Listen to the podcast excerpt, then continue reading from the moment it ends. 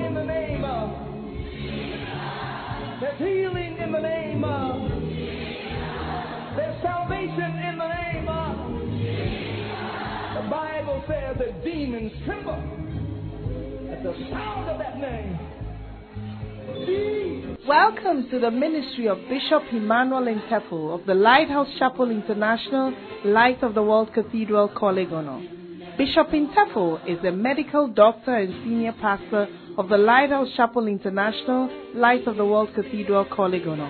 A seasoned and anointed preacher and teacher of the Word of God, followed with various miracles, signs, and wonders. His in-depth teaching of the Word of God will change your life forever. Now, here's today's message.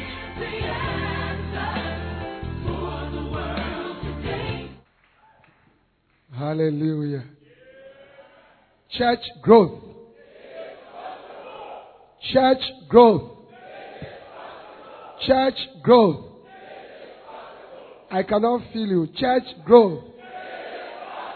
Church growth. Hallelujah. Church growth, it is possible. Amen. Lift up your hands and let's pray. Father, tonight impart the anointing for church growth upon us. In the name of the Lord Jesus.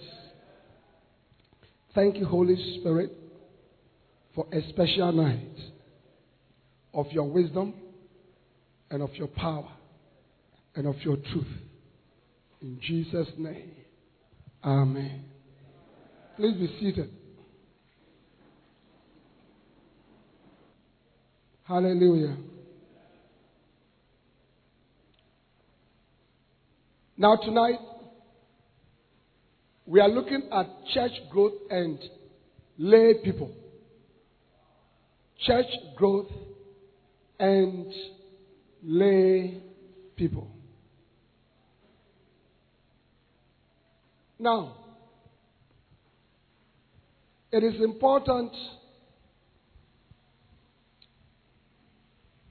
for all of us to understand, pastors,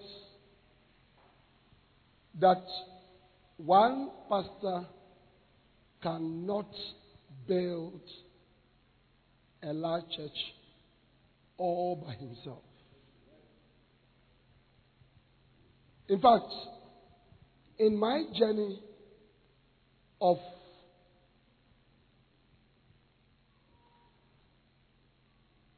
allowing the Lord to use me to build a large church, this is one of the clearest conclusions I've come to. That a pastor requires a lot of people to help him to build a large church. You will not be able to build a large church if you don't have a lot of people to help you. Yes. You will not. You will not. It is only a matter of time you will come to realize this truth. So that is why it is very important for all of us pastors to raise up as many people as possible to help us in the work of the ministry. Now, yesterday, when I was speaking about church growth and hard work, was it yesterday? Yeah. Now, based on all the things that we said, you ask yourself, how will one pastor be able to do that?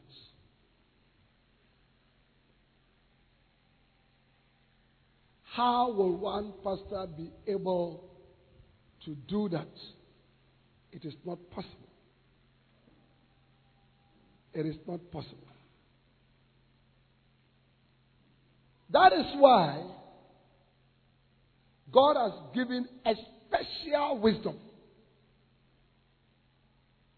The wisdom of a pastor deploying the ordinary members that God gives to you to help you in the work. How many of you are pastors? Can I see your hand? If you're a pastor, lift up your hand. You're a pastor. Good. Pastors, tonight I'm going to teach you what your work really is. Because many of you are not doing what your real work is. Amen. Do you understand that? And if you understand what your work is, and you go back and focus on your work, you are going to raise up a large army of people who are going to help you to do the work of God. Can I have an amen? And that key is the key of using lay people. Hallelujah. Now, let me give you the definitions of who a lay person is. And once again, I'm teaching from this book, Church Growth It Is Possible. Have you enjoyed this book? All right. How many of you have bought copies? Can I see your hand? Okay. Get your copy. Hallelujah. Now, the word layman is from the Greek word laikos. L A I K O S. Laikos. When we say a layman, the following are definitions of a layman. A layman is an ordinary person. A layman is a normal person. A layman is a commonplace person. A layman is a usual person. A layman is a regular person. How many of you have common people, normal people, regular people in your churches? Yes. A layman is an everyday person. A layman is an average person. A layman is someone who is not a professional. He's not a professional. So, for every profession, there are specialists or professionals and there are lay people. For example, in Ghana, we have a football team called the Black Stars. They are the professional team. Now, the rest of the 25 million or so Ghanaians are all lay professionals, commentators. I mean, we all try to select the team. We all try to tell them how they should play.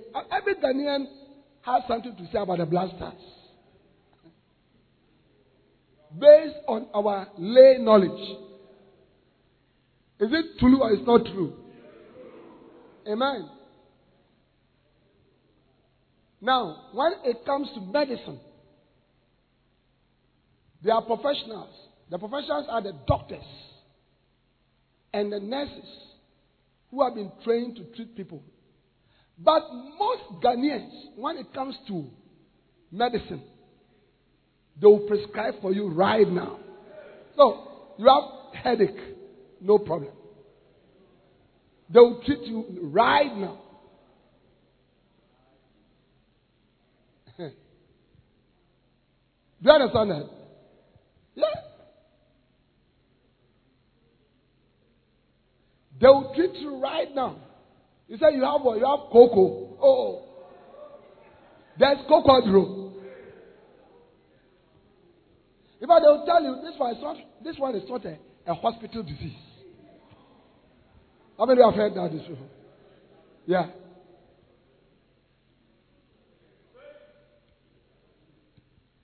Several years ago, I went to I went to Akwatia. so I was there with my wife and my children, and in the evening, I was quite bored. I didn't know what to do. So I decided to walk along the streets. Then I saw this chemical shop with a long queue. So I was wondering what was happening there.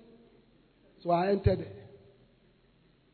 I was shocked what I saw and heard. The chemical seller was sitting down and people would come. Say, Master, my waist and the pain goes here. He would take a concoction of tablets, painkillers, steroids, antibiotics, malaria tablets, jam it all together and give it to them. I stood there as people came in and went out. So I decided to join the queue.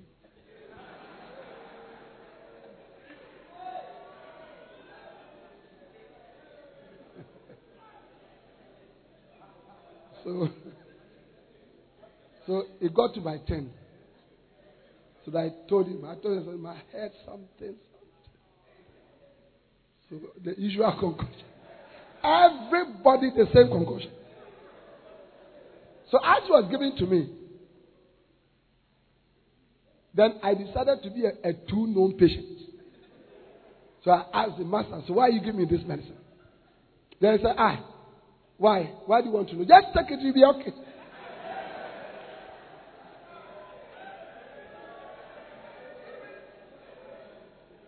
Then I said, no, but why are you giving me this? Then I started mentioning the names of the, the drugs. You are giving, I was just giving me prednisone. So when I started mentioning the names of the drugs, he, he paused. He paused a little. Do you understand it? Then I realized that now his language was because it occurred to him that mm, this guy who is here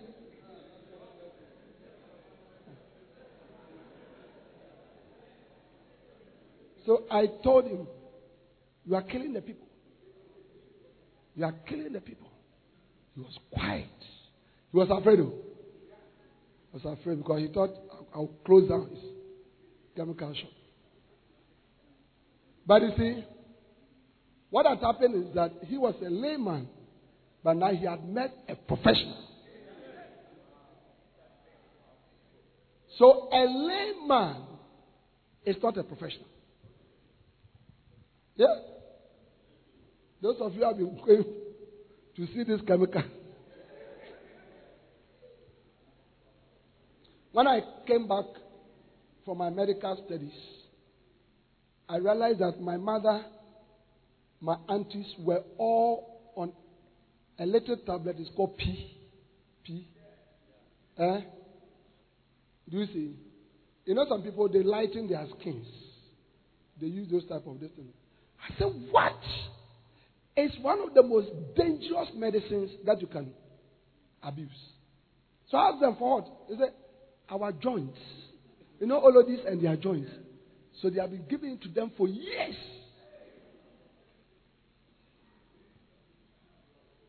That is a medicine that is used under special circumstances and must be prescribed by a professional. If you misuse it, it can give you hypertension, you can get diabetes, you can get uh, uh, ulcers. It will drop your immune system. So when you get infections, you are in trouble. So many things. But you see, a layman was prescribing. Hallelujah. So how many of you understand a layman? A layman is someone who is not an expert a layman is someone who is not specialized. A layman is someone who is not skilled. A layman is someone who is not trained. A layman is someone who is not certified. A layman is someone who is not licensed. So these are all definitions of a layman. Now, when it comes to the church work, they are professionals and they are laymen. The professionals are the pastors, the priests, the bishops, the apostles, the evangelists, the teachers who have been trained for the work of the ministry. And the laymen are the church members who God has given to these professionals. So there are two classes of people in every church the professionals, who are the pastors, who have been trained. They have been trained to preach, they have been trained to teach, they have been trained to lay hands, they have been trained to counsel, they have been trained, you know, to help. And then the second class of people are the ordinary members in the church. Hallelujah. Now, it is God's wisdom for you that as the pastor, you would give skills to the ordinary people that He has given to the laymen. Do you understand it? You equip them with skills in a way that they now be able to do, if not all that you do, most of the things that you do.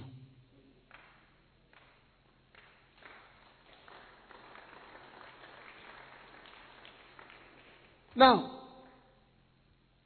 I need a lot of chairs. I need a lot of chairs here.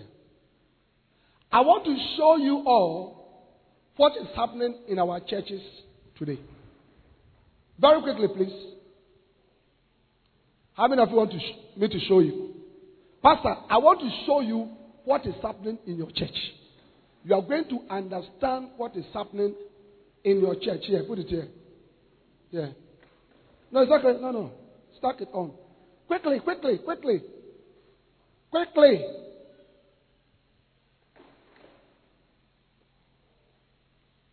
Church growth and lay people or the lay ministry.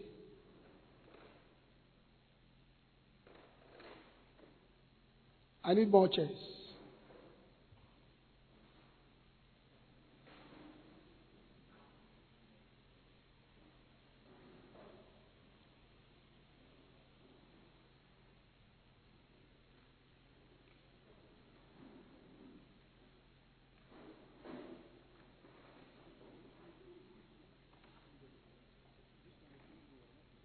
All right. I think, I think it's okay. I think it's okay. Right. Pastor. Are you a pastor? Come. Is this a pastor? God has called him to use him. But when God calls him, God calls him God calls people to help him. God calls people to help him. But what it is is that many pastors don't have anybody to help them. And so they do the work on their own. So, Pastor, this is the ministry. This is the ministry. I want you to carry this ministry Carry it. This is your ministry. So carry it from here and send it to where this pop up stand is. Go ahead.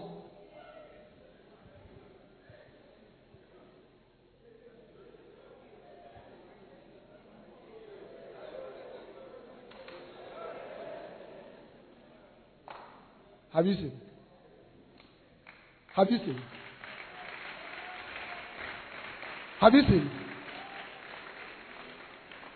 Many pastors, this is our lot. We are struggling. Only the pastor is trying to do evangelism. Only the pastor is trying to organize the prayer ministry. Only the pastor is trying to raise up the funds. Only the pastor is trying to plant churches. You cannot do it. The reason why many of you are not being able to build large churches is because mostly, mostly, everything depends on you. And it is not possible. Look, I can assure you that if he tries, his waist will lock right now.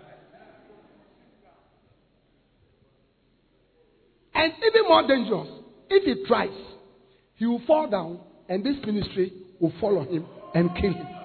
There are many pastors that the ministry is about to kill them. The ministry is about to kill you.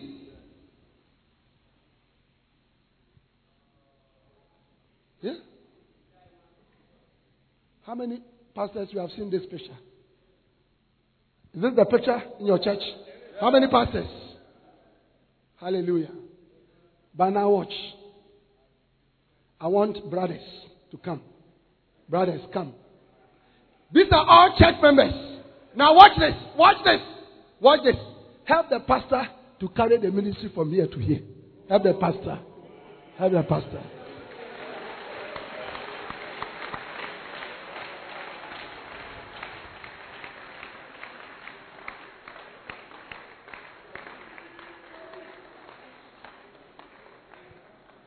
Look at the smile. Where's the pastor? Where, where's the pastor? Look at him. He's smiling. Are you happy? Oh, he's congratulating them. Every person needs a lot of people to help you.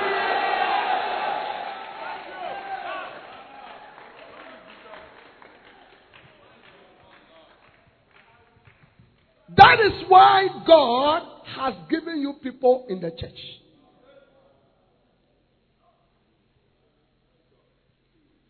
Can you carry it away? Listen. Please sit down. Huh?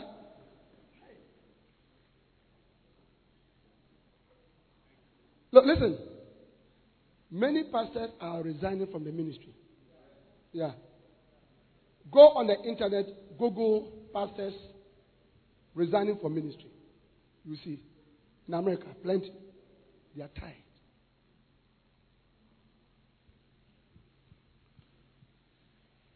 So, what is the way out? The way out is that you must give skills to your members and train them and equip them so that they can help you. Do you understand, my sister? They can help you. Huh? Man of God. So they can help you in the work. Yes. But do you know what? Listen to this. Many pastors don't allow their members to help them. Number one, because they want to be the superman in the church.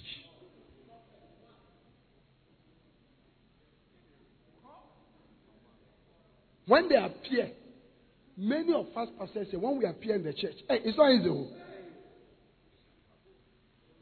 Uh, where are my bodyguards? I need bodyguards.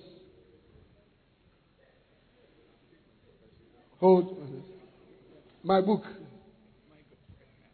You have to carry it. And some of you have to. You have to. Uh, and people are trying to come to me.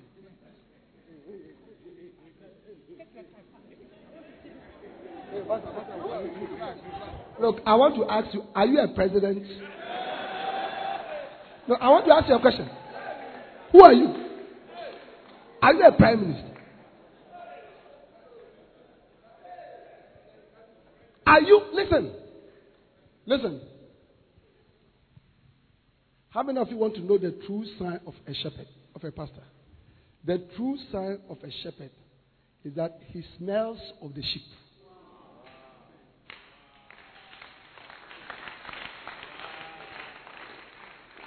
He smells of the sheep. Why? Because he's always among the sheep. He's always among the sheep, rubbing their skin. The insects are trying to buy them, so he will use oil to rub, and he will be taking out the insects and killing them. So the sheep are comfortable. He's among them. He's among them. So when they poo poo, he's there. Do you understand? When they wee wee, he's there. A real pastor is the sheep are not happy, he's not happy. They are crying, he's crying. Do you understand it? They have problems, he has, he, he cannot sleep. You should see us. You are a prophet. Prophet John. Especially our brothers, the prophets. When he appears of his towel, and the shoe is pointing to the north.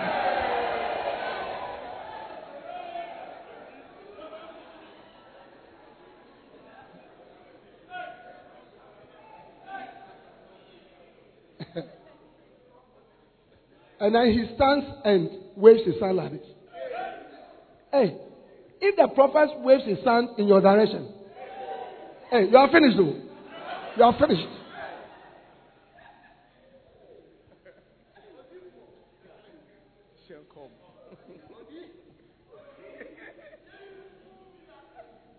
Listen now.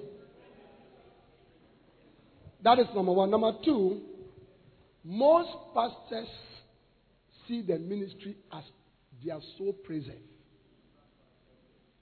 It's like they are called. They, they believe that they are called. But the ordinary church member is not called. Understand what I'm saying? Yeah. But under the New Testament, every Christian is called. In the, in the Old Testament, in the Old Testament, not everybody was called. Aaron and his children, the Levites, were the people that were called to stand to minister in the priest office. So, do you remember some guys who went to touch the ark? Eh? Uzzah, Uzzah. The ark was falling. He wanted to help God. God said, You can't help me. There are people that have chosen to call to help me. He was slain. But in the New Testament pastors, all believers are called. Yes. All believers are called. All believers are called. Matthew chapter 20, verse 16. Many are called. Matthew chapter 22, verse 14. Many are called. Ephesians chapter 2 and verse 10. For we are his workmanship, created in Christ Jesus unto good works, which God before ordained that we should walk in them, all of us. Revelation chapter 1 and verse 8. He has made us priests and kings.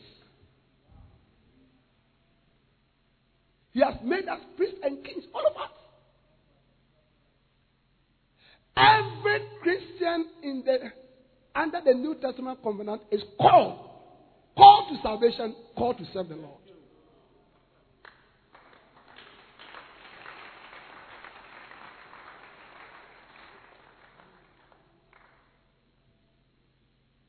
But some people have been called into a special office of the fivefold ministry apostles, evangelists, prophets, pastors, teachers, and the health ministry. So that is a special office.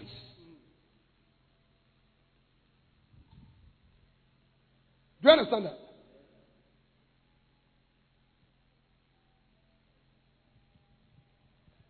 So, pastors, you are not the only one that is called. The third reason why many pastors do not allow their church members to help is because they think that they cannot do it. They cannot do the ministry. It is true. I just told that they are laymen. They are laymen. So what can a layman do? He can't preach, he can't teach, he can't prophesy, you know. But that is why you are there. You are there to teach them, to turn them into workers who can be effective. And tonight, I'm going to teach you how you can turn your ordinary people to become effective workers.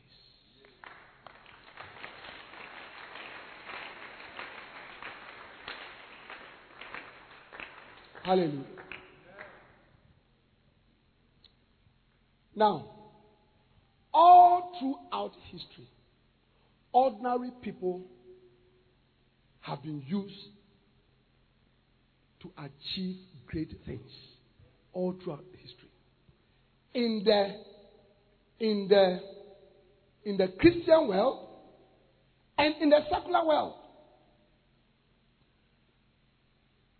Yes. Let's start from the secular world.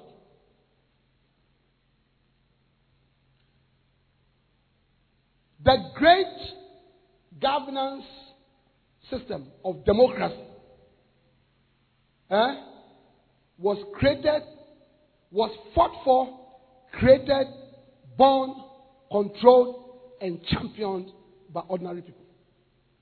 Ordinary people rose up and said, No, it is not right for us to have a few elite people rule over us and tell us all the time what we must do.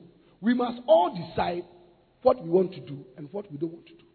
Democracy is a government of the people, by the people, for the people. Yeah.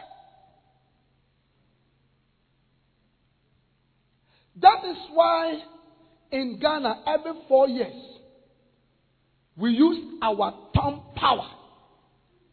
Look, you can take anything you like from a Ghanaian. What you cannot take away from him is the power of his tongue.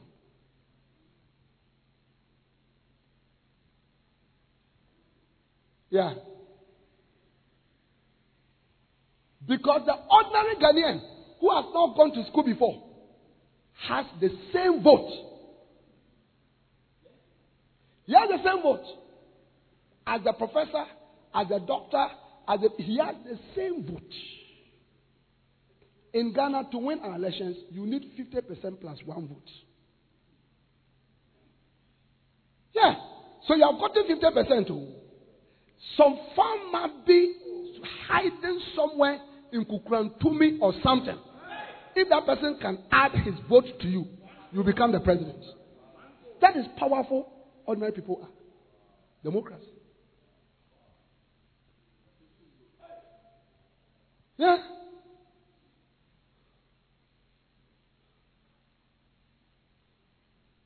Amen. Revolutions like the French Revolution, the American Revolution, were carried out by ordinary people. Ordinary people. Ordinary people. Ordinary people.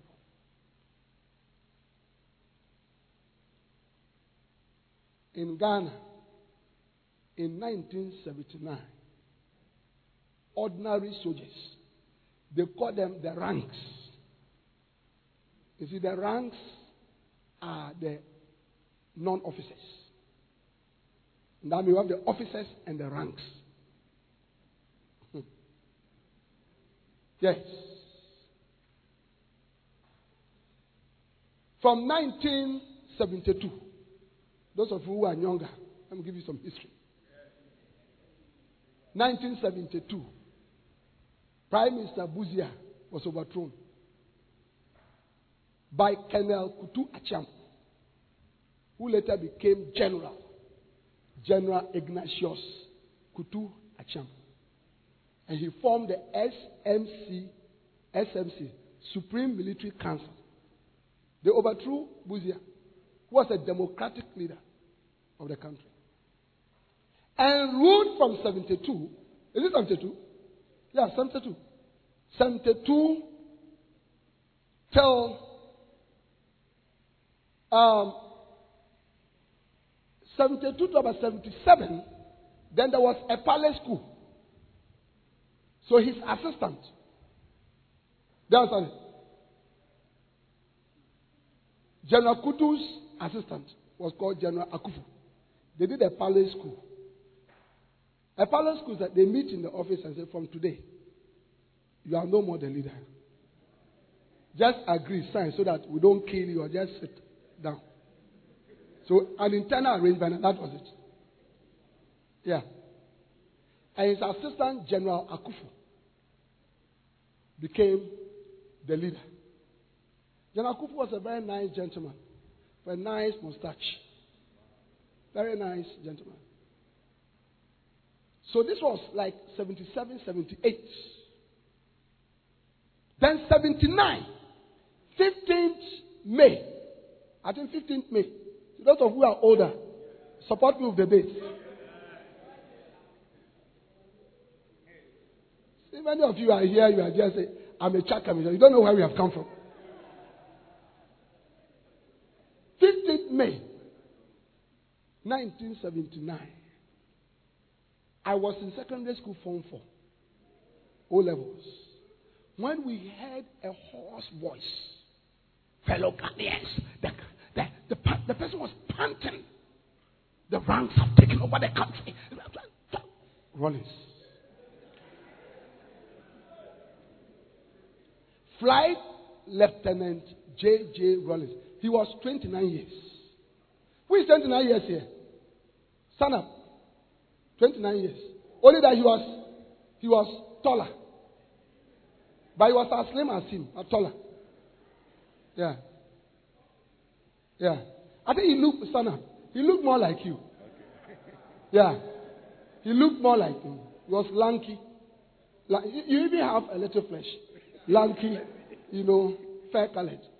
We have never heard of him before. From nowhere. Took over the country. Do you understand it?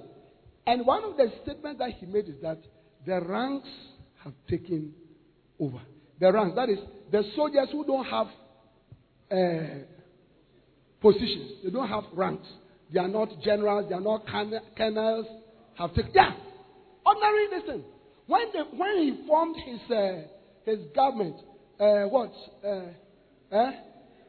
No, A AFRC, A Armed Forces Revolution Council.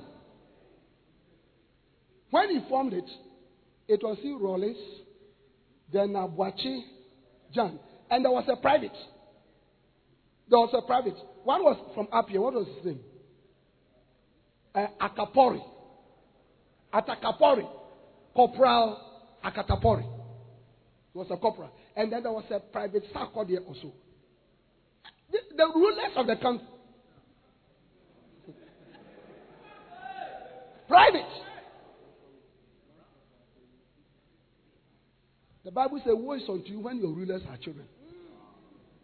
That is why our country is the way it is. When a private gets up, most likely has not gone to school before. He says that now he's the ruler of the country. Because he has a gun. The only reason I say he's the ruler is he has a gun. If you come close, he will shoot you.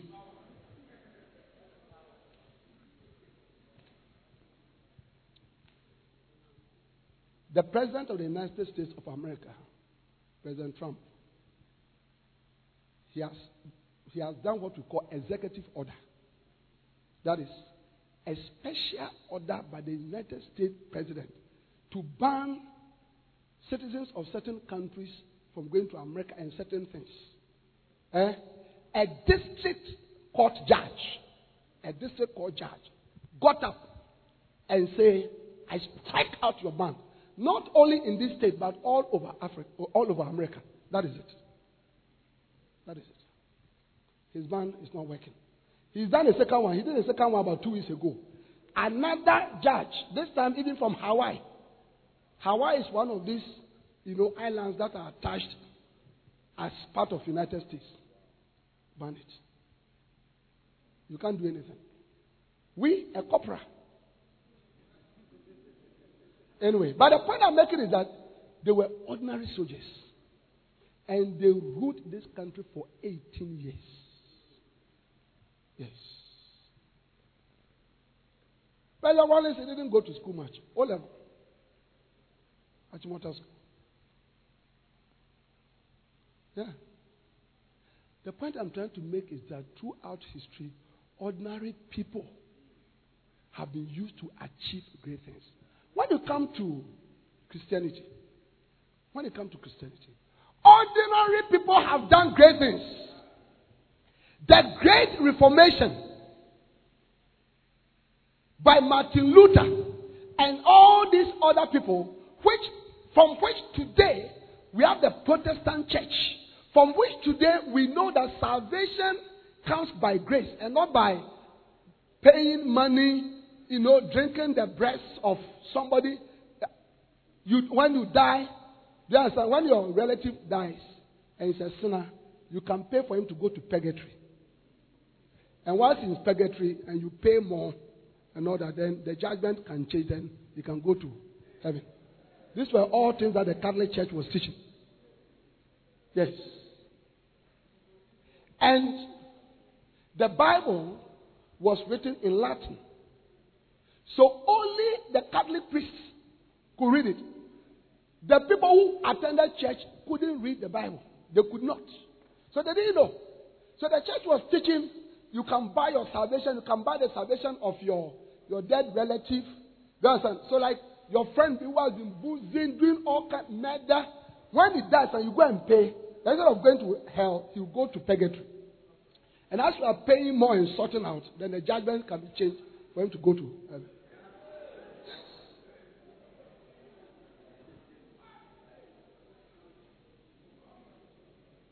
Martin Luther was a Catholic priest.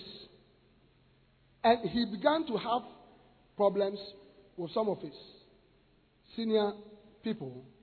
And they said that he was not well. So, so they sent him to go and teach in a Bible school. To give him a more relaxed life and all that.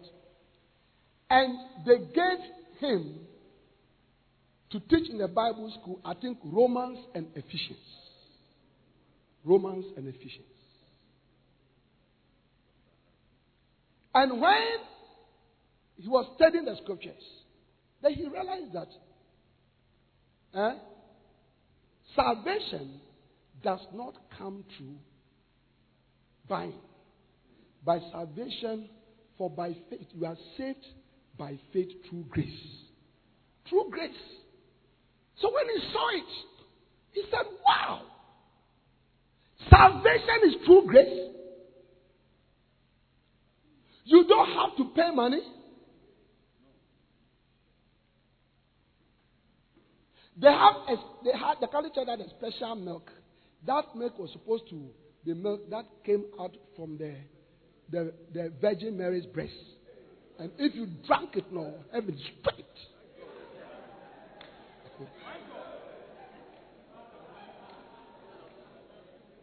No. This were the teaching so. And the ordinary people in the church, they were not privy to the truth. But they didn't have the Bible. So when Martin Luther got this revelation, all right, then he translated the Bible from Latin to the ordinary uh, German language, the language that the ordinary people could. When the ordinary people started reading, they said, What? Is this what we have believed all this time? They rose up and the Reformation caught fire. It was carried and championed by the ordinary people.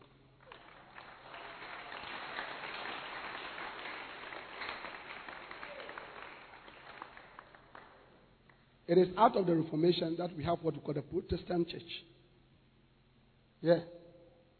Methodist, Anglican, all these churches. Otherwise, we have all been Catholics. Well, the Catholic Church is a universal church. So all of us have been drinking from the milk from the Virgin Mary. Every day we go and pay for our salvation and all that. If you don't have money, you pay on credit.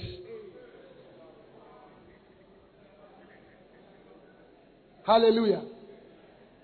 The Great Methodist Church, the Great Methodist Church was built, championed, promulgated, promoted, spread by lay people. Up to today, the Methodist Church has what is called lay preachers. My grandfather was a lay preacher. John Wesley sent them round on horses in circuits moving round and round and round preaching. Today, the Methodist Church can be found everywhere. I'm sure there are Methodist churches here. I'm sure. I'm sure in most towns of this northern part of Ghana, there will be Methodist churches. And in many of those places, they don't have a Methodist pastor or a priest. There's just a lay preacher who is there, pastoring the people. That is why the Methodist church is everywhere. How many of you understand the message? I'm talking about church growth and lay people or the lay ministry. I'm trying to explain to you that one of the reasons why you can't move forward is because you are carrying the weight of the ministry alone.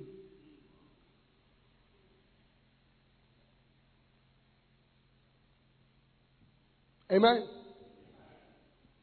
The largest church in the world, the Yoido Full Gospel Central Church in Seoul, Korea, South Africa, founded by Dr. Cho in 1958. As at, as at 2008, when he was retiring, the membership of the church was 830,000 people. That church was built by lay people.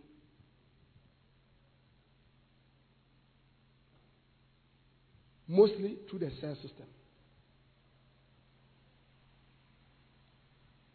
When we go for the Church Growth conference in Korea, on Friday, on Fridays, Dr. Cho invites us to a prayer rally at the Seoul Olympic Stadium or the Seoul Foot, uh, World Cup Stadium, where he gathers 150,000 cell leaders. That is his church workers. 150,000. His leaders. The stadium is filled. 150,000.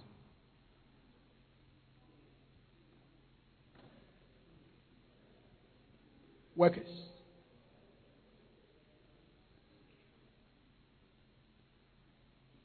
Hmm. now, Dr. Cho is the one who introduced the cell system. And you know what happened to him? When he started when he started his ministry, he decided that he was going to do everything. He called himself the Great Cho. The Great Cho. The Great Cho. Yeah. And soon, he became ill out of the weight of the ministry. There were many times that whilst preaching, he collapsed. One time, he was baptizing some people, you know, and it was cold. So there was an American missionary who came and said, Look, I want to help you. He said, No, no, no, no. He was baptizing everybody alone. Some of them hefty women.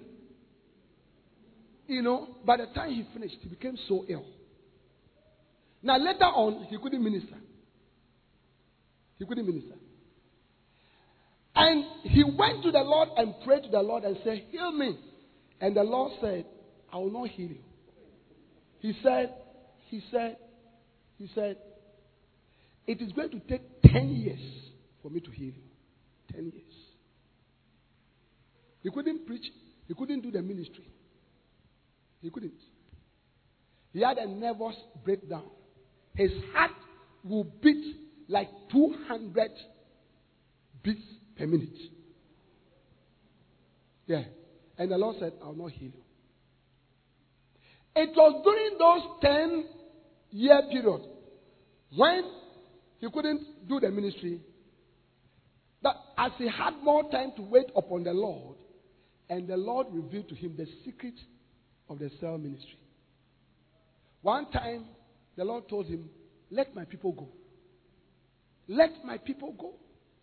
Then He said, which people? He said, the people that I've given you to the church, let them go. Let release them to serve me. They said, but the people they don't know the work, they can't do it. I am the great Cho. I can do everything. No, he has a book. Get it. Uh, Successful Cell Systems. You, you, read it. It is there. And then another book. Uh, My Church Ghost Stories. Yeah. It was during those times that the Lord showed him the principle of the cell system, what it means and all that. And the Lord told him, Let my people go. He sold the idea to his elders and his pastors, the men. They didn't accept it. So the Lord said, Speak to the women. And that was a problem. Because in Korean society, in all those Asian distance, women are not allowed to lead men. So he said, No, I can't do it. The Lord said it will work. So he sold the idea of the cell system to the woman, and the woman accepted it. Yes. When you go to his church, 70% of the church workers are women. Women who are very great.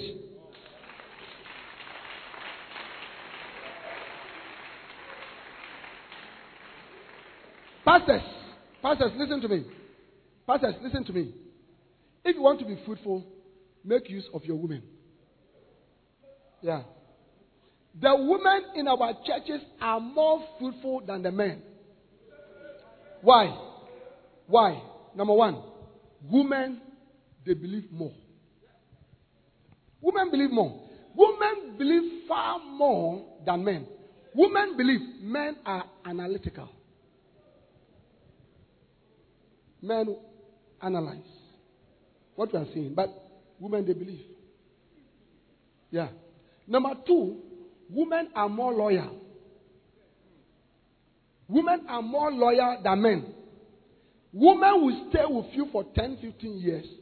Within that 10, 15 years, 10 men will leave you. Because men compete, women don't compete. They are just happy. If a woman finds a job that she likes at the office, she can be there for 25 years. Men will be hopping from one job to the other.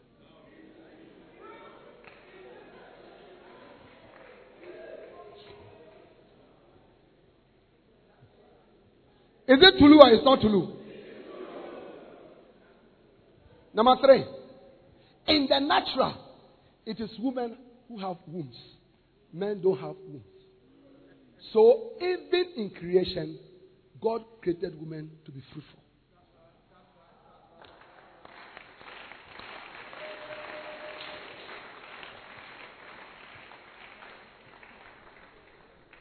So, you release your women, train them. Two years ago, I had a special uh, camp meeting with a lot of the ladies in my church. I call it the, uh, the Deborah camp. The Deborah camp. The Deborah camp.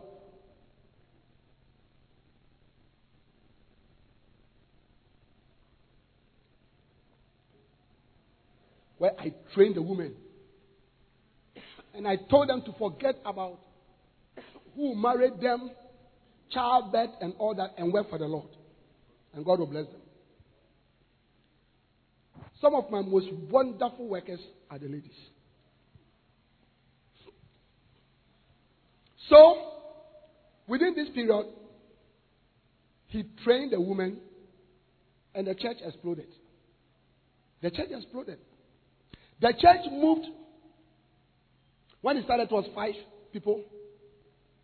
It moved on, grew to 3,000, 18,000, 20, 50, 100,000, 150,000, 250,000. When it became 250,000, it entered the Guinness Book, Books of Record as the largest church in the world. And then it moved on.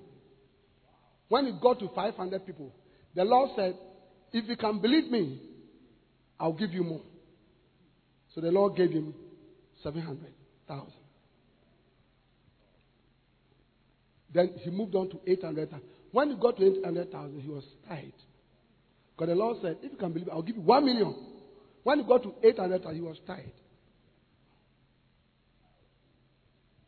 In 2008, he retired. When he retired, the church where he himself pastors, like here, all right, he took a new pastor to be over all his churches and gave that pastor 400,000 members.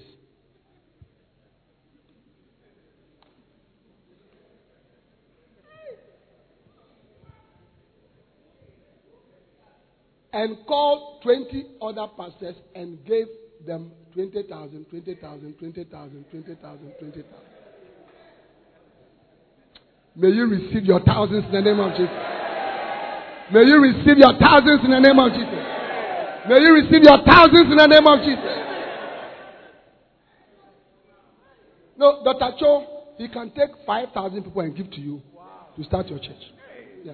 In fact, in fact, as he was building the ministry, too many people were. So when you, in fact, sit down. His church is an amazing church. The building itself where he meets sits only 12,500 people. He has seven services on a Sunday, but they have adjoining rooms. And then they have a lot of branches that are linked to the service. I don't know whether you understand it. Because people can't come to church. When you go to church, you don't have any place to sit. So most of the people don't come to church. Most of his members are in the cells. And they receive his messages and they give their offerings and their tithes without coming to the church. And it got to a time the people were too many that when the people come, then he would take like 2,000 and then give it to another ministry. Another ministry that please just take 2,000 to add to your people. Church growth. I see it happening to you. I said, I see it happening to you.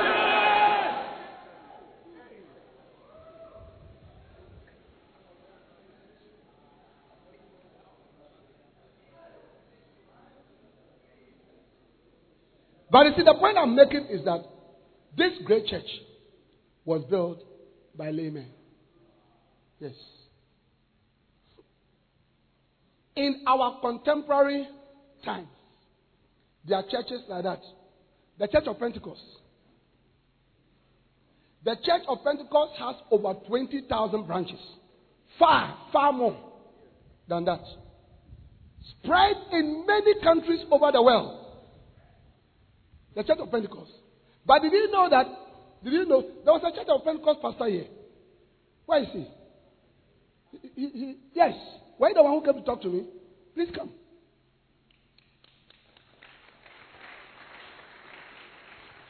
Where are you based? Salaga. Salaga.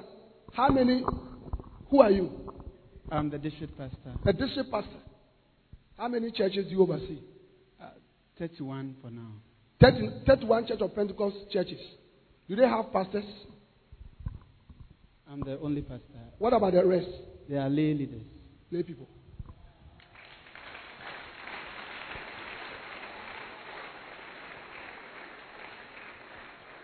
You see, we are not teaching you theories. You know, listen to me. Everything that we have heard at this conference, get the CDs, get the books. Go and, we are not teaching you theories. I get what I'm saying? Yeah. Everything that I've shared, that's why, that's why I read from the books. That's why I, hold, I proudly hold the book and read it from it to you. Because the things are real. Can you imagine 31 churches? He's the only pastor. All the other people, they are what? Lay people. What work do they do? Some are nurses, Nurses. some are teachers, Teachers, some are entrepreneurs, entrepreneurs, and Farmers? farmers, farmers. yeah, Yeah. farmers and others. And he's the only pastor. All the others are called elders or Yeah. We have elders, deacons, and deaconesses. Elders, deacons, and deaconesses. These are ordinary people. He's the only professional pastor. The rest are lay people. Thank you.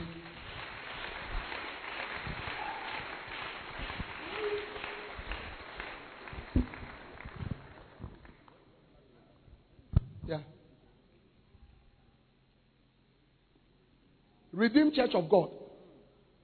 Redeemed Church of God. The Redeemed Church of God, as of today, some people recognize it as the largest church. Yes. In the world. They are everywhere. I'm told that in Nigeria, every five minutes you find one. I'm told that in a building, first floor there's one, second floor there's one, third floor there's one. Redeemed Church of God. They have a camp meeting place. Eh? Do you understand it? I hear now it's about two miles. Yes. And when you give your life to Christ, they have this Friday Holy Ghost meetings or whatever that they do. They all gather. When they gather, six million people. Six million people gather. And when you give your life to Christ, you have to sit in a truck to be driven to the front. And when they receive offerings, the offerings are put in trucks and driven to the front. Redeemed Church of God, most of their pastors are lay people.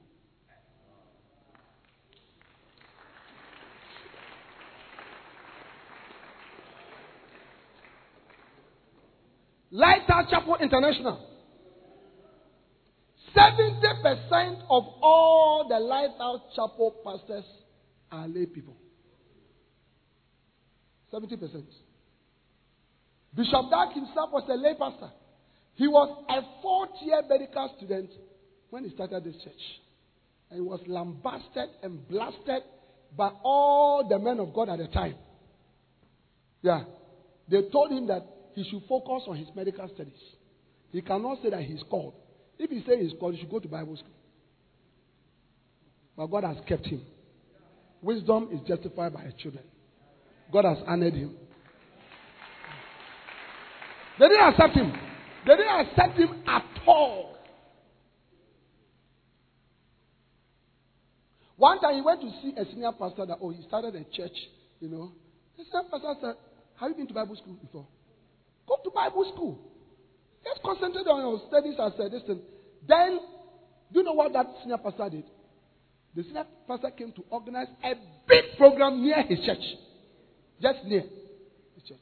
Huge program, an established pastor. Yeah. He told Adam, another pastor, please come and preach in my church. He told him, we have ceased to sow in tongues. We don't sow in tongues anymore.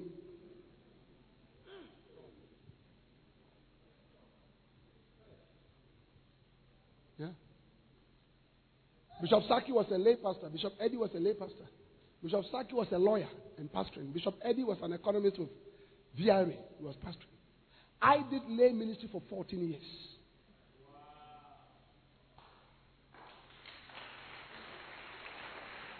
For 14 years and started six churches. Three of those churches today are pastored by bishops.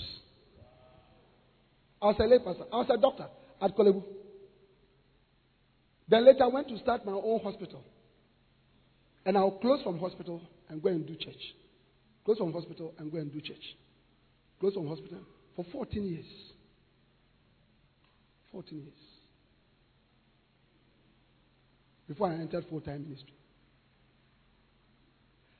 Lighthouse Chapel International largely has been built and continues to be built by lay people. Lighthouse pastors are carpenters, engineers, market women, businessmen, lecturers, computer scientists, teachers, students, plenty students, university students. We have plenty. Plenty. In the north, I'm sure some of your, your, your lay ministers and the rest are farmers and people like that. Pastor, God didn't call you alone. God called you and God gave you people so that they will help you. So that you will not be like the pastor. How many of you remember the pastor who was here? Ne- never forget this picture. I showed it to you. I wish you took a picture of it.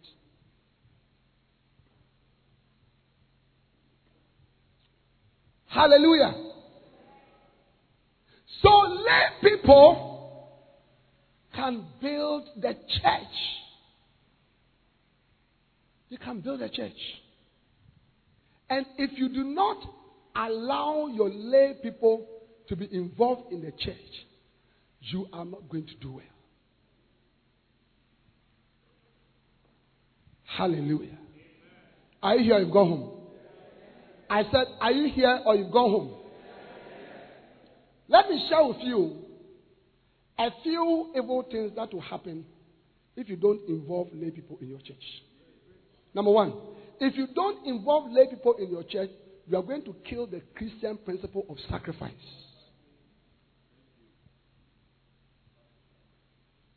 You will kill the Christian principle of sacrifice.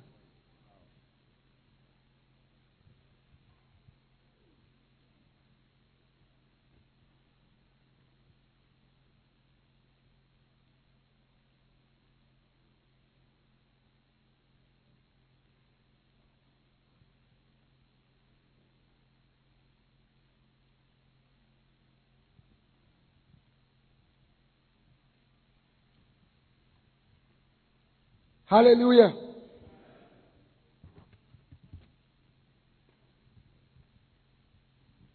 The symbol of Christianity is the cross. The cross speaks of suffering and dying. God spoke to Abraham and asked him to give up his most treasured possession, his son.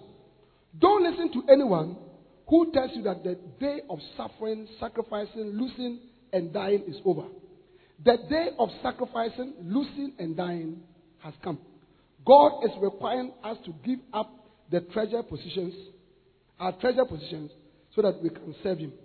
The church is being filled with people who are not aware that God is calling them to sacrifice. Christianity is a religion of sacrifice. Christianity is based on the cross. Christianity is based on losing your life so that you can gain a new life. Hallelujah. Listen, the symbol of Christianity, pastors and church workers, the symbol of Christianity is the cross. How many of you know that? Yes. And the cross stands for suffering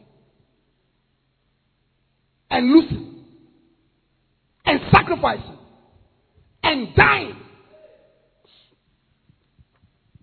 The power of the cross lies in the sacrifice of the blood of Jesus Christ.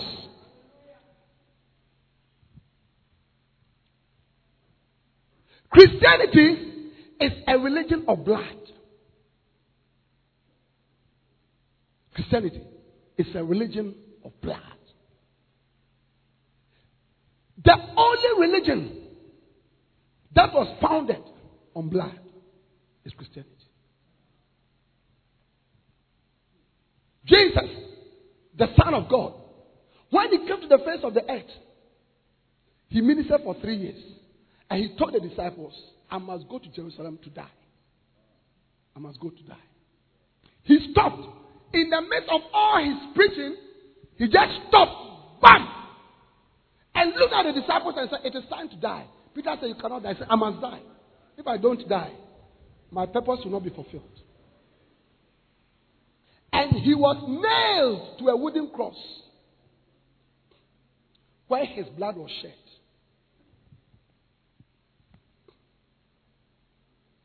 Do you know why his blood was shed? Because the life of the flesh is in the blood.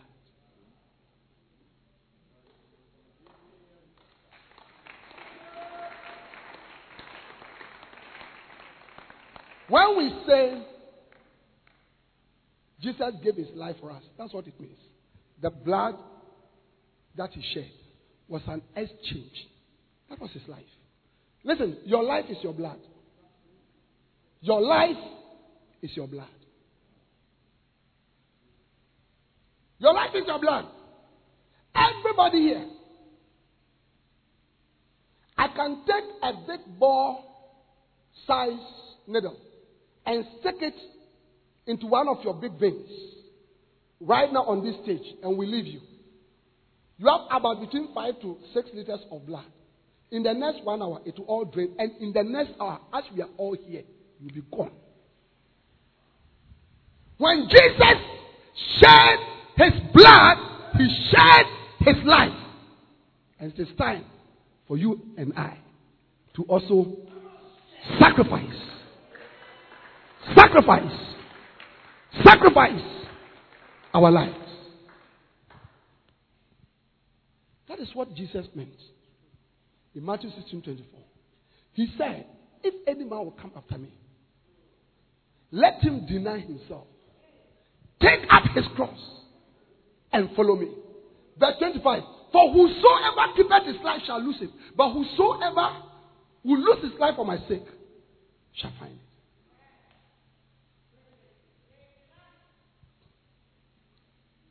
Pastors, you must release your young men, your young women in the churches to go and sacrifice to help you to build the church. Yes. Yes.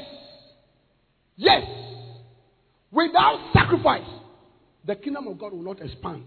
Yesterday, I spoke to you about the importance of the church. That a pastor, that the church stands for the light, it stands for the, for the truth, it stands for the salt. So when we plant the church, we allow the light of the gospel to appear. Our members are sitting in the church looking for blessings. And we, the pastors, because we are carnal and we want money, we are always praying for them for money. Blessings. Let me ask you a question. Ask you question. I've been praying for them for blessing, blessing, money, cars, land. Look at them. Where, where is the money? Where is the cars? Where are they? Where are they? Where are they? Our members are poor, mostly. And we have been prophesying, talking your house. I see your 24 cars. Hey, I see your 24 houses. Hey, for the past five years. And they are sitting in the church.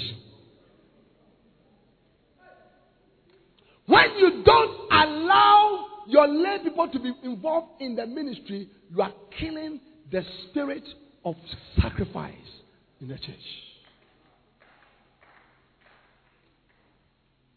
Yeah. This is one of the secrets for the expansion of Lighthouse and for the growth of the church. We send away our young men. Right in the north here. Did you know that? Listen to me. Most of us here are charismatics.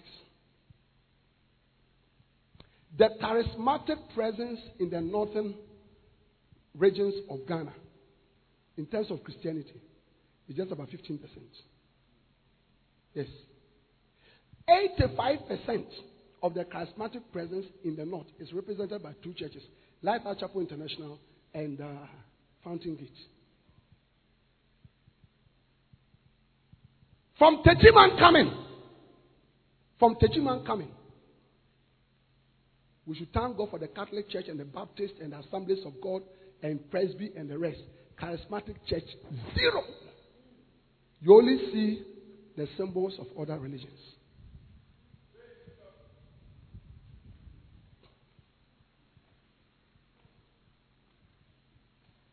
We are sitting in the church, comfortable. We are receiving blessings. We are becoming fat. We, the pastors, we are nourishing our church members to become fat. It's because of our, can- our carnality. We are carnal. We want money. The aim of a modern day pastor, charismatic pastor, is money. Money. Money. Money. It's true. It's true.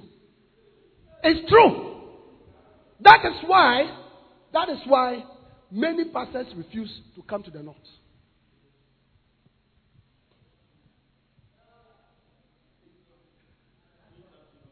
Yeah.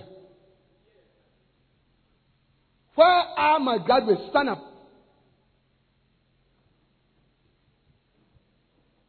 Yeah.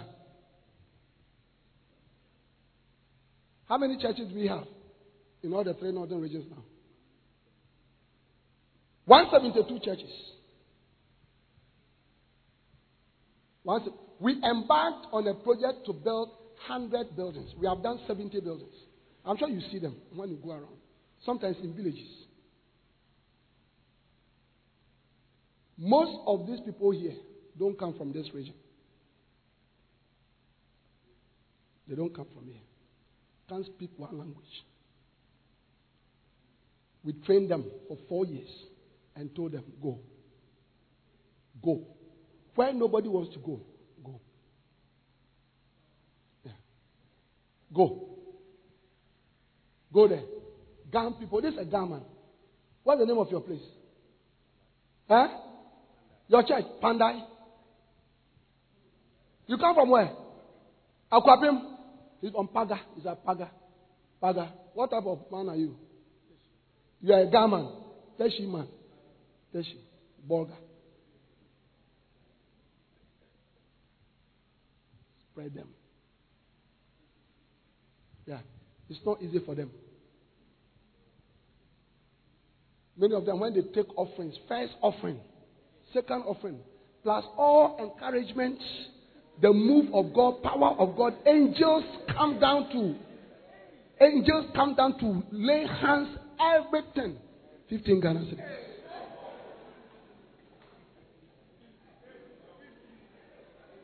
We have sacrificed them. Bishop Dag is always pushing. Let us go. Let us go. Let us go. Let us go. Yes. I'm just coming from Sierra Leone. We have nine young men. They finish university. We treat them there. Different towns. They started churches. They can't find jobs. It's not easy for them. It's not easy. But that is sacrifice. Jesus said in John 12 24, except a wheat of corn falls into the ground and it dies, it abideth alone. But if it dies, it will bring forth more fruit. Clap your hands for these young people. Sit down.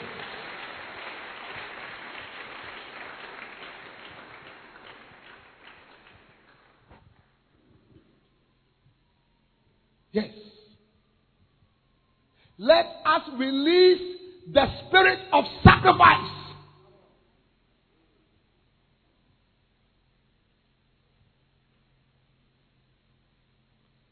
Sacrifice releases power in the church.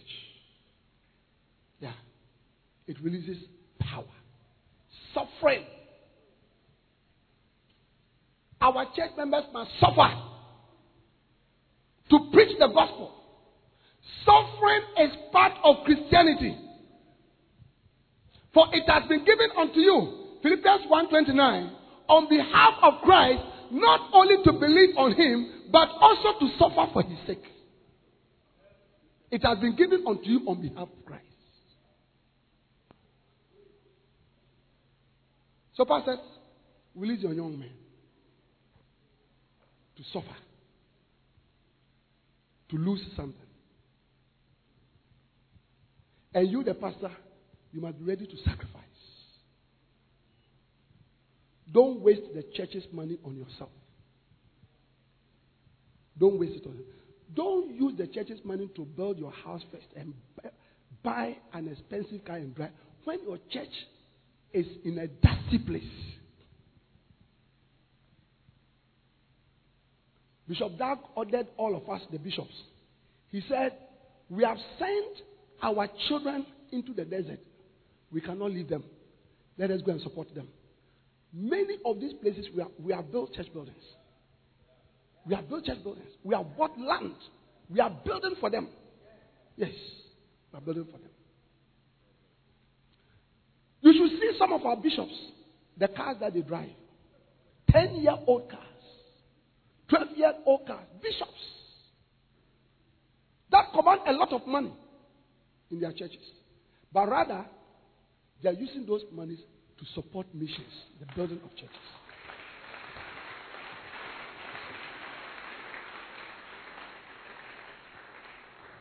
Right here, Bishop Kweku here.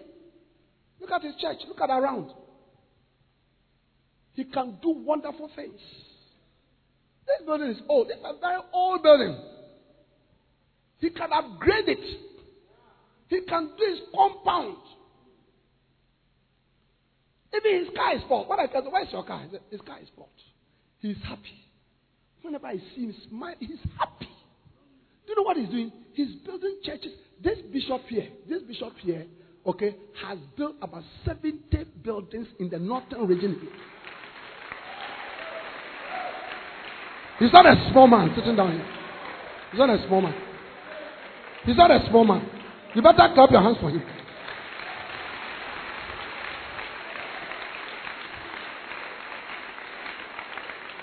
You see, that is why, that is why he has the power and authority to say, Come, I want to host a Church Growth conference. Yeah. You see people with titles. Say you're a bishop, you're an apostle. What makes you a bishop? What makes you an apostle? What makes you a prophet? I want to ask you. What makes you? Because you have seen two dreams. Two dreams and one vision. You are a prophet, you are an apostle, you are a bishop. You don't, you don't understand what you are doing. You don't understand what you are doing. Yeah. You see, every charismatic pastor now is a bishop. And that is not enough for them. They have added doctor to it. Doctor. We, the real doctors, I'm a real doctor. Yeah. I went to school for seven years. Real doctor. I don't remember the last time somebody called me doctor. I don't remember the last time. Recently, I went to a certain country, and then they went to say, they said bishop doctor. Then I remember that ah, I'm a doctor.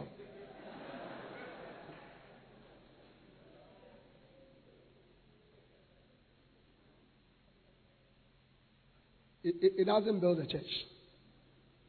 Let's get to the job. Let's, let's be like Jesus. Let this mind be in you, which also was in Christ Jesus, who being in the form of God, he was God, thought it not robbery to be equal with God, but made himself of no repute. So he decided, I'm God, but I'll be a man.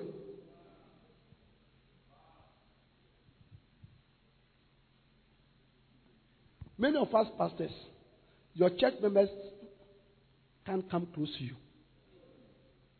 They can't. They can't come to you. You are too big. They have to write letters. They have to apply. Dear, whatever. Can I, by your grace of the Lord, vice God? You are, you are a vice God now. That is why you have 30 members. The pride and the arrogance of pastors is too much. Pride and arrogance. But Jesus said, Learn of me, for I am humble and I'm meek.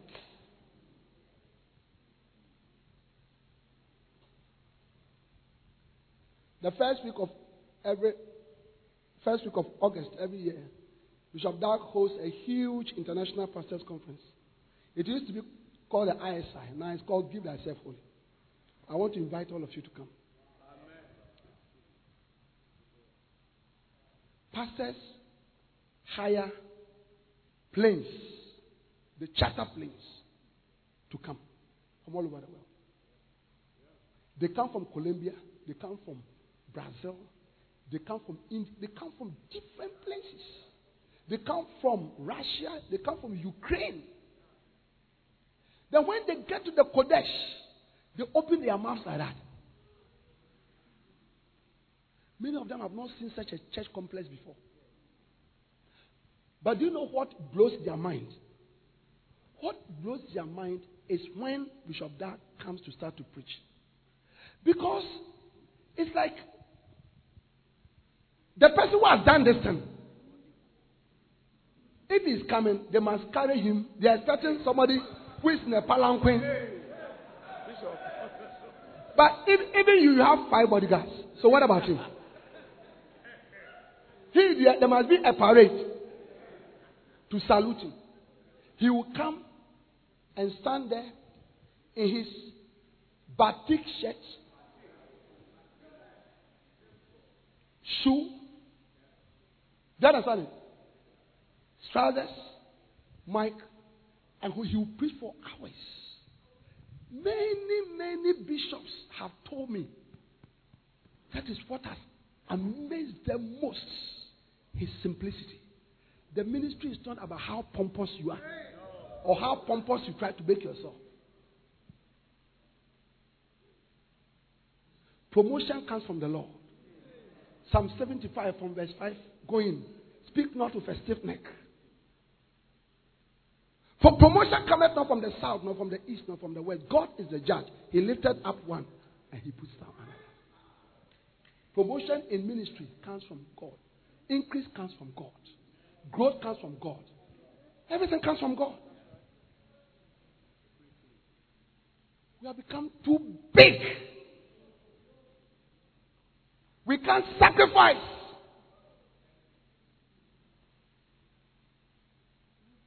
Your church does not have a church building. Why are you living in a nice house? I want to ask you a question. Reverend Eastwood Anaba, probably the greatest pastor the Lord has raised in this part of Ghana.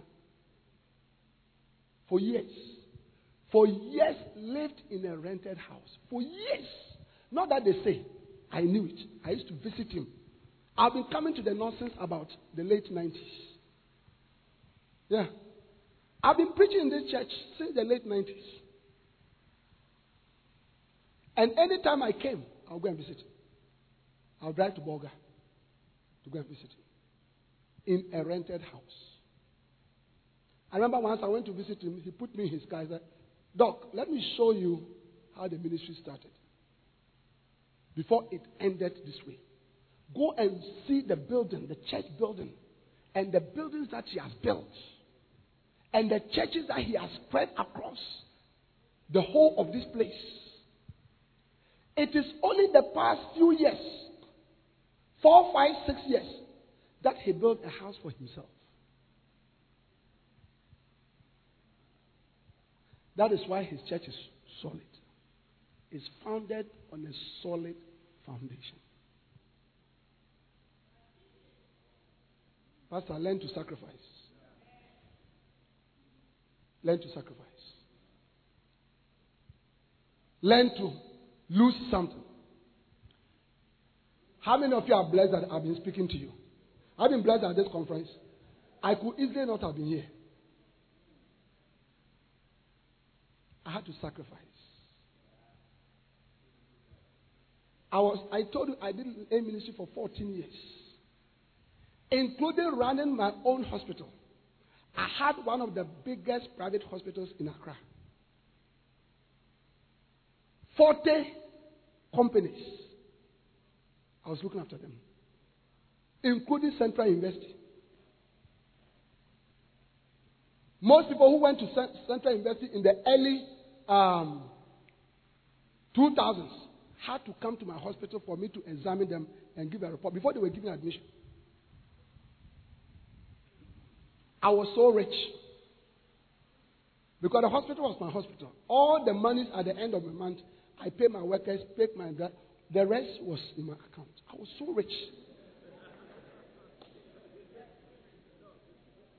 And I didn't have a wayside clinic. I had a hospital, 17 bed capacity with a VIP ward, surgical theater, x ray department, heart examination department, scan machine, laboratory that could, you know, investigate not less than 80% of all the cases.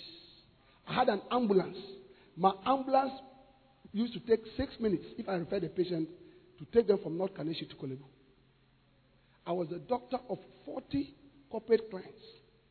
Fan milk, Latex Foam, Central University, Methodist University. Many of these churches and pastors, I was their doctor. I was so rich, driving big cars. I, one of the things I didn't know was the cost of petrol. I never went to the fuel station. Yeah, I'll tell my driver, go and fill. At the end of the month, I ask, how much is it? Then we sign and go and pay. Yeah. Then now, I began to feel that the Lord said, it's time to enter full time. It's time to give your life fully. Enough of combining. I want you fully now. And I had a problem. What should I do in the hospital?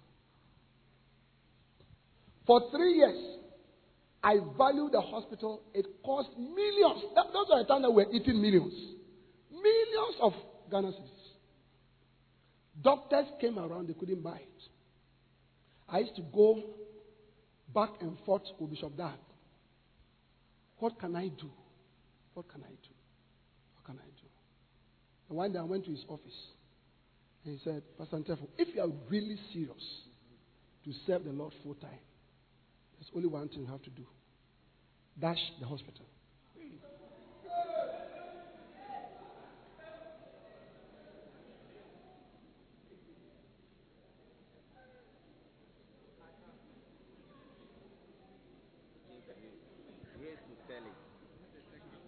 No, because nobody was buying.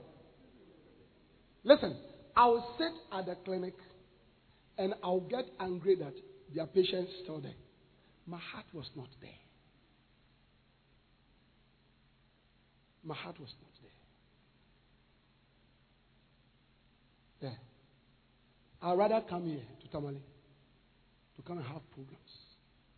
Some of the greatest moves of God in my ministry has been in this church.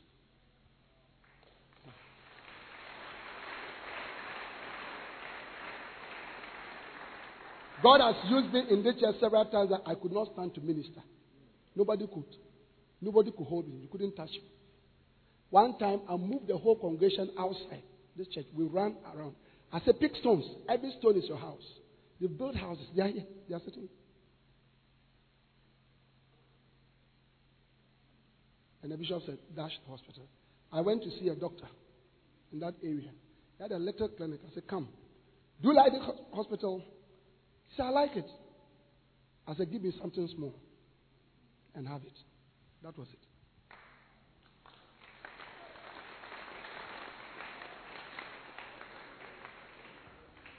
I walked off. If any man will come after me, let him deny himself. Take up his cross and follow me. That's why today I'm here, preaching to you. By now, I should be sitting at the hospital. I should be sitting and writing paracetamol. Tabs P more. Eh?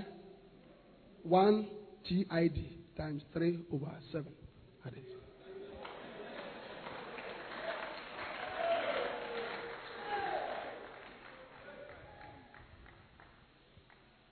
Yeah. That's I'm here. I had to lose it. And I remember years before that, years before that, Bishop Dag was standing on the stage at Korle Gonno Cathedral. And I walked to him and I said, Bishop, I really admire the anointing on your life. I want it. He put his hand on my shoulder and said, Pastor Ntefo, if you want this anointing, you have to pay the same price that I paid. You must give up your medical profession. This was way before.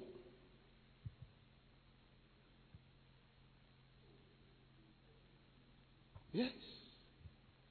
You see young pastors, they come. Bishop, lay your hands on me and let your anointing follow me.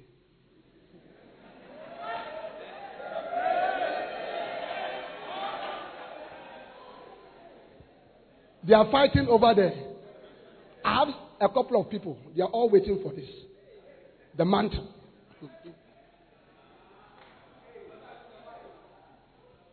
It's not that easy. It's not that easy. It's not that easy. Listen, even before Jesus had, before Jesus had preached one sermon, God said, "This is my beloved son." For him just to live, God become flesh. God said, "Well done, well done, well done, well done." Can I have an amen? Eh? I'm talking about church growth and the lay ministry. Release your young people. Release them. Train them. Train them. Your ministry will explode. You have a lot of people.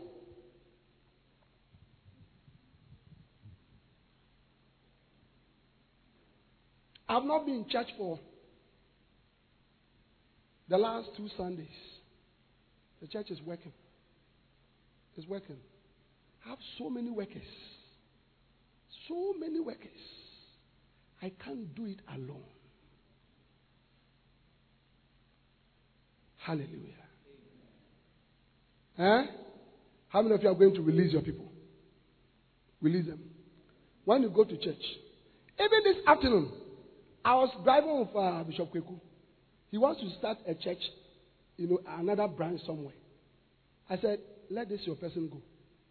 One of his prominent people, I said, let him go. When I said, I said oh, Bishop, just as you have said, he will go cry.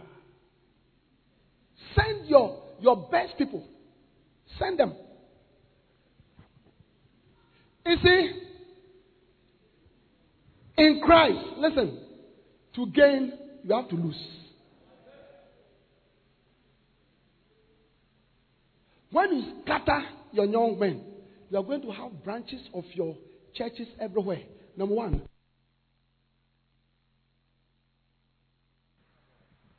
Number one, you are going to have more people. Number two, your income is going to increase. I thought you all that was it yesterday or two days ago. Yeah. So you don't lose anything. Look, my group of pastors, we were the closest to Bishop Dag in the early 90s. Most of us are bishops now. But we were his senior workers, senior shepherds, and young pastors. And one day he, he looked at us and said, Listen, I'm going to send all of you out to go and start churches. We were not happy with him at all. Because, you know why we were not happy? We were used to the fellowship. We were used to being around him. Yeah. Send your people away. Train them and send them. Send them. Send them. You do more. You become more fruitful. You will build a mega church. Oh, yeah. You will build a mega church. Yeah. You build a mega church. This Good Friday, watch Independence Square, you will see it. Only the churches in Accra and around, when we gather, we fail. Last year, President Mahama was there. And he said, he was there earlier, sixth March. He looked at the crowd here and said, I could not gather one sixth of this crowd here as the president of the country. The church is very powerful. The church of Jesus Christ is very powerful.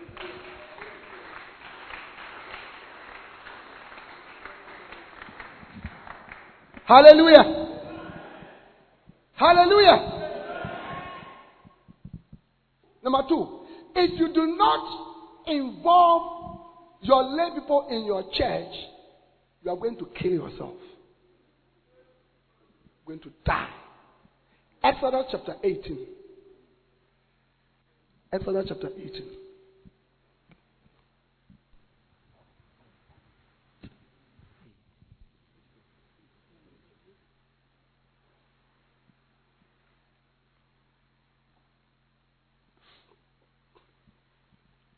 Now, Jethro visited Moses. Now look at me, pastors. Look at me. Today is the last day. So can I teach you a little longer? Uh, because tonight I'm going to lay my hands on you to pray for you. And believe that when I lay my hands, there'll be an impartation. How many of you believe? Now look at me, pastors. One of the reasons why the charismatic church has not done well. Look, the charismatic church is a very small church. It's a very small church. Google my name. You see a research. Read it. You see what is there. Most of the charismatic churches, Accra, the capital cities, a few district districts, and it's finished. It's finished. It's finished. And one of the diseases of the charismatic church is disloyalty. Disloyalty. Oranguism. Pastors, assistant pastors, branch pastors, who steal the churches including some of you here. Some of you here, you stole the church. The church that you are representing here is not your church. You stole it. That's why you are struggling. Let me help you out. Go back to your founder or your father and beg him and say, I repent. I'm so sorry. I'm so sorry. He will do two things to you. The first one is that he may tell you, okay, bring back the church and let him have the church. Or he will say, it's okay, I forgive you. Go ahead. Yeah. If you don't do that, you see, there's a curse upon your life. The Bible says there's a curse in the house of a thief.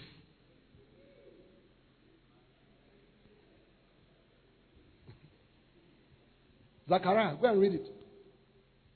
There's a curse. A curse in the house of a thief. A thief is cursed. What is a curse? A curse is a frustration. A curse is failure. You never do well. When you are cursed, you never do well. That's why you are struggling in the ministry. You broke the heart of the man. You broke the heart of the man.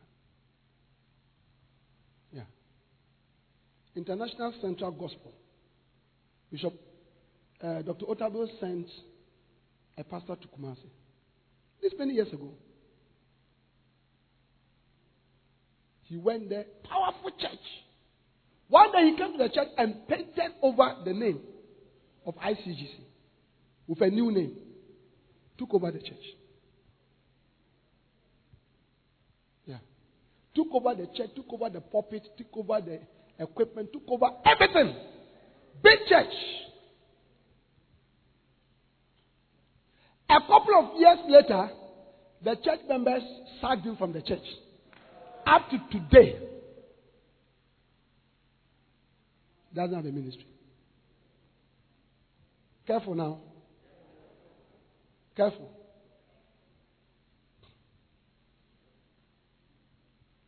Careful. Careful. Many of you are rebels. Rebels. The end of all rebels is death. Satan rebelled against God. He was cast down. Absalom rebelled against his father. David. He sacked, look, he sacked David from Jerusalem. David ran away. He ran away. He embarrassed his father. He lined up all his father's wives and concubines on the rooftop in the in the public view of everybody and slept with all of them. Absalom. He was hanged. You'll be hanged. You, you'll be hanged. In the ministry, you'll be hanged. You were a thief. You'll be hanged.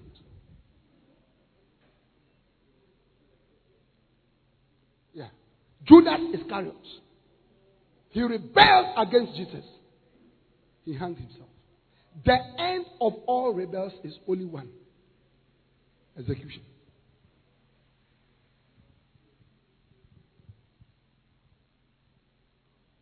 This is a deliverance service for you. Yeah.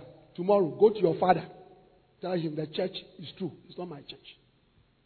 You say, ah, but he sent me. He didn't give me any. Account. I built the church.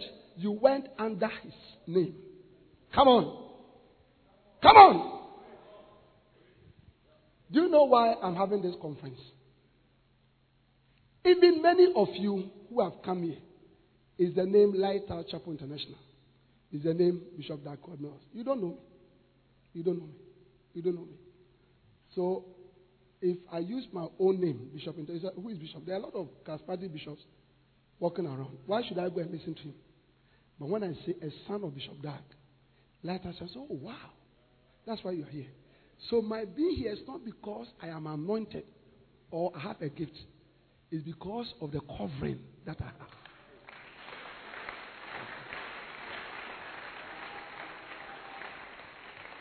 It's true.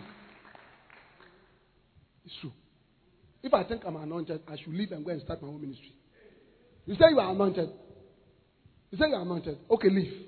Go and start your own brand new ministry, brand new name.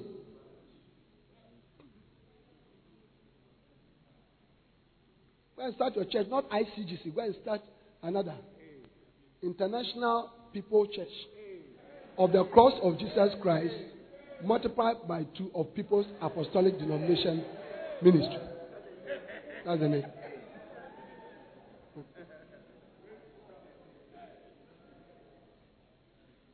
Let's see what will happen to you. Now, do you know why I'm telling you all these things? Because Jethro visited Moses. There are two ways of living a ministry the Moses way of living and the Jacob way of living. Jacob was a junior pastor in the ministry of Reverend Dr. Laban. He served him for 14 years.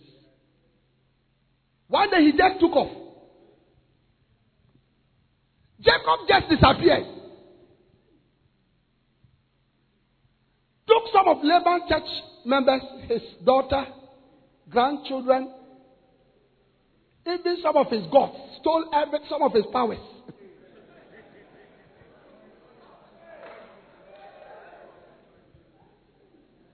and left. Laban chased him and said, Do you know that I have the power to curse you? When you live like Jacob, which is what some of you have done, you ran away. You took the church. You changed the name of the church. You stole the instruments. You stole the members. The members that are there are not your members. All the members in Lighthouse Chapel International have only one pastor. His name is called Bishop Dag Heward-Mills. All the rest of us, we are assistant pastors. Because God. Calls.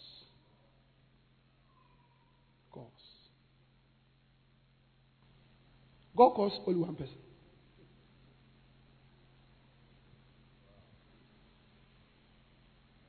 For you know your father Abraham and your mother Sarah, who bare you, that I called him alone.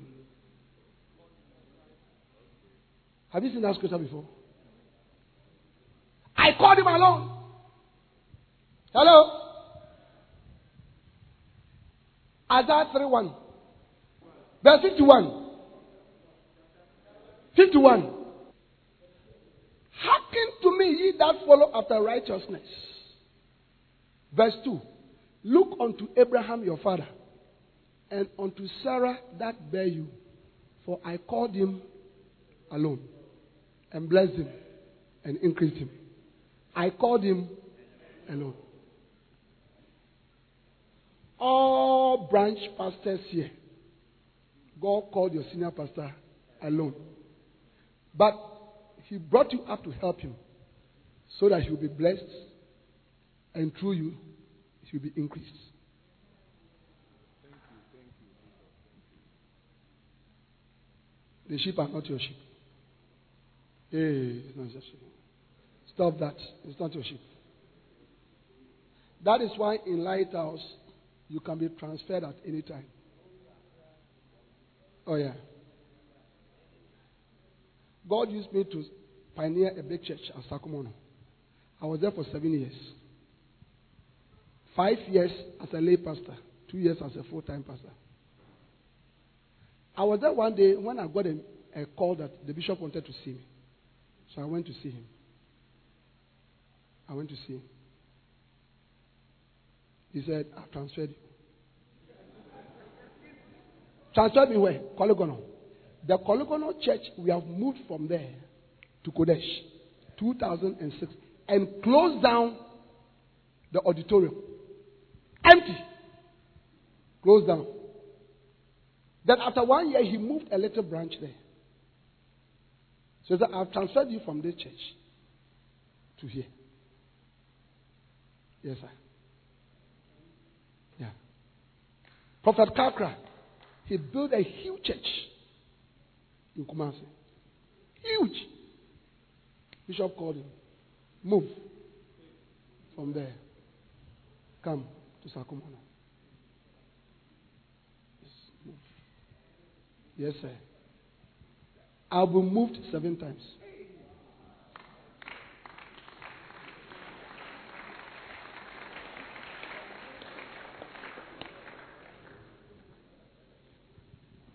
I've been moved. In fact, I'll be moved again. Even the church that I'm talking to you about, that my current church, I'll be moved. I'm going to, to another place. You say to where? No, there's, there's not even one single person there. On the Bojuasi Road. From Korle Gonno, Bojuasi Road. Yeah. I'm building a new church building there. 24 plots. Not a single soul. I've been transferred there. I'm moving.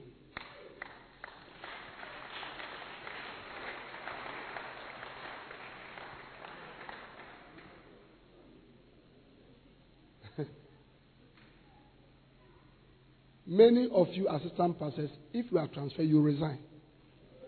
You resign. You resign. Because you think that the church is yours. The church is not yours. Now, Reverend Dr. Moses, God called him Exodus 3. Do you remember? When God called him, he went to his senior pastor, Bishop Jethro, and told him, God has called me. He released him of his blessing. And he left. Several years later, in Exodus chapter 18, his senior pastor came to visit him. When you live like Moses, you open yourself for advice, for counsel, for blessings, for everything.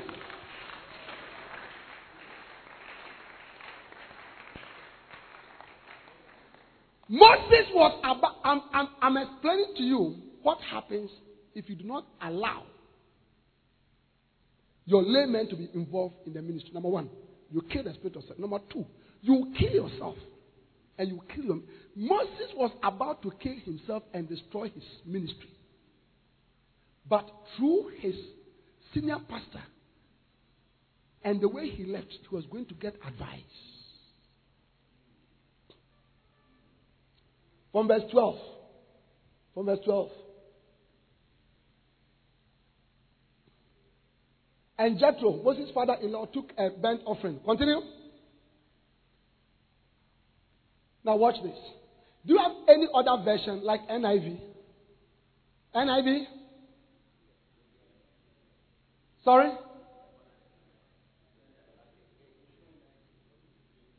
That's NIV. And it came to pass on the morrow that Moses sat. Watch this. Moses sat to judge the people. And the people stood by Moses from morning until evening. Bible scholars tell us that anywhere between 2.5 to 3 million people, Jews, left Egypt. So Reverend Dr. Moses was a pastor of more than 2 million people. And he wake up in the morning, sit down. From morning to evening, pastoring all of them. Alone. Continue.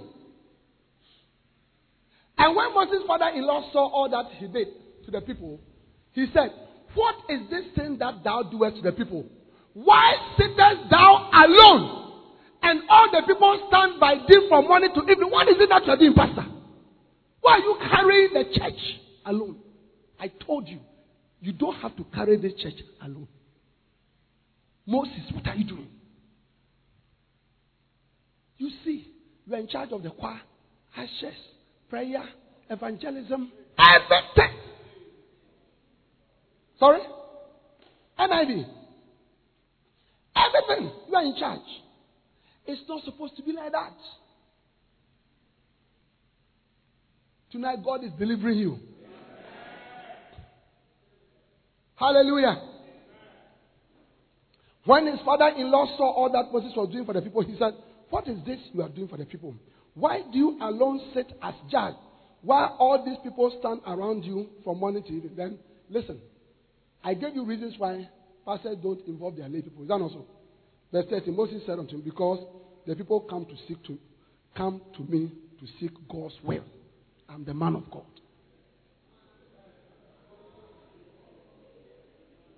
Whenever they have a dispute, it is brought to me.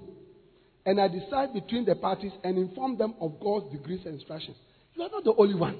Abba. All the problems, you are the only one. You have made yourself the only man of God in your church. There are pastors who don't even have assistant pastors. They don't. One of the reasons is that they don't trust them. Oh, yeah. Because they are rebels. A pastor had a church of 1,500 people. 1,500 people. And he had an assistant. He went for holidays for two weeks and came back. When he came back, his assistant said, I'm leaving. So, oh, what has happened? He said, nothing. I'm leaving. And he left. When the assistant left, he left with all the church members and left the pastor of 15 members.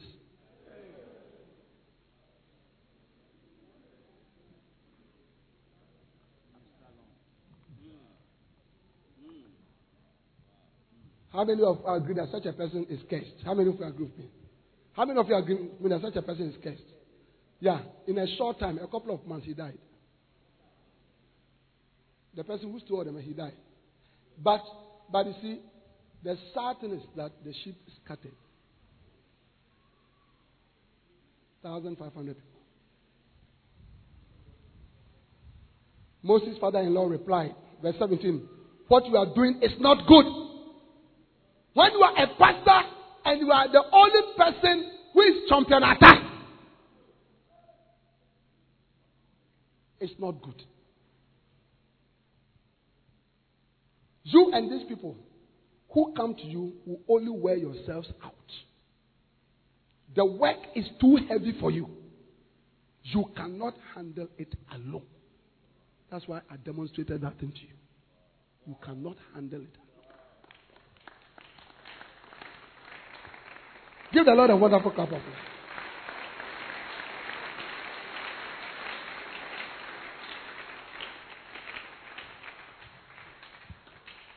You cannot handle it alone. You cannot. Look, remind me because I have to explain to you what is your work as a pastor. Then we'll close. I'll end with that. So remind me, because if I don't teach you that one, the message is not complete. Yeah. Listen now to me, and I give you some advice, and may God be with you. Tonight, how many pastors are receiving advice? Receiving advice. God is giving you advice. Teach them His decrees and instructions and show them the way they are to live and how they are to behave. Verse 21. But select capable men from all the people, men who fear God, trustworthy men, who hate dishonest gain, and appoint them as officials over thousands, hundreds, fifties, and tens. In other words, share the work with people. Share the burden. Have them serve as judges for the people at all times.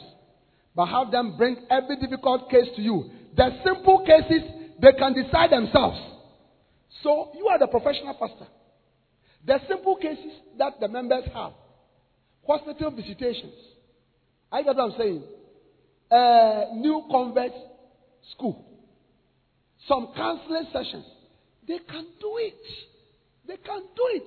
But if there's a matter of threatened divorce among members, they can't handle it. You come in. How many of you can understand that? Yeah. At my cathedral, every week I hear we are going to the water region. We are going to the Eastern There's a funeral here. There's a marriage here. And my shepherds are moving.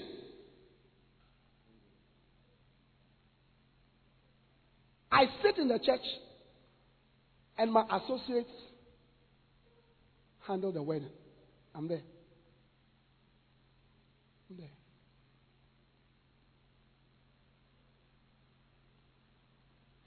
One time, one of my associates called me. Said, Bishop, we are going to bury the brother who died. I said, bury him. bury him. I'm not the only one to bury. You too bury. We are all buried. Yeah. My pastors, they do things. Oh, yeah. Every month I've told them, because they have a lot of people in the church. Somebody has over 500, somebody over, over 400 in the church. I've distributed. The one church I've distributed into many chapels. So a pastor is in charge of a chapel, and a chapel is like 500 people. That's for him. And I've told them, every month have a service with the people in the chapel. Preach to them. Lay your hands on them. Cast out them. Anoint them. Bless them. They do it. I'm, I'm not there. Not there. Praise God. They should do it. They should do it. They should become great in the ministry. They should become great in the ministry. You see? You are privileged to be here. Let me give you some secrets of Lighthouse. This is one of the secrets of Lighthouse. Bishop Dag is not insecure at all. He's not insecure at all. Once he sees the gift of God upon your life, be happy. Flow. Do the ministry. Do it. He doesn't climb down. You can't do this. You can't do this. He is having conference. His children were also having conferences. Last month also, I was preaching for one of my colleague Bishop, Bishop Ogo. He was having Art of Shepherding Conference in Accra. Different bishops are having conferences. He's happy. He's happy. He rather said, When are you going to have your conference? Yeah. I was with him recently. I was supposed to go to Israel with him. I said, No, I have to be in Tamale for my conference. As I've been here, I've been sending pictures, different types of things.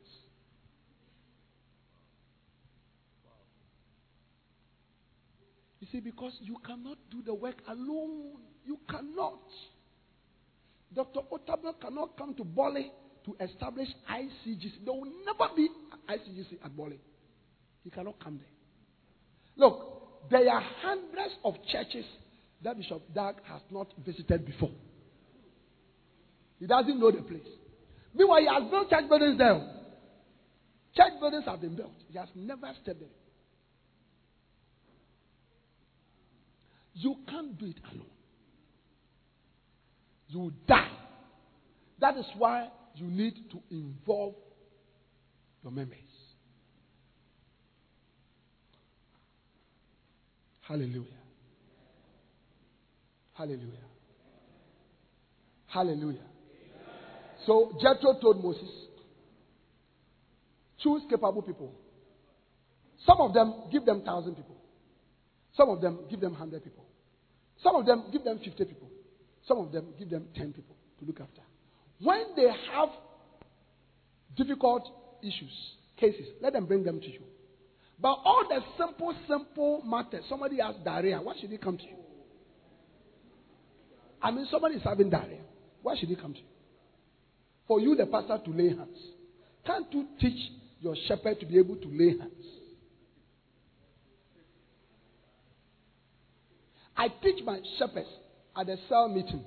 I say, when your members are sick at the cell meeting, lay your hands and pray for them. Cast out the devil. I cannot come there. 400 cells.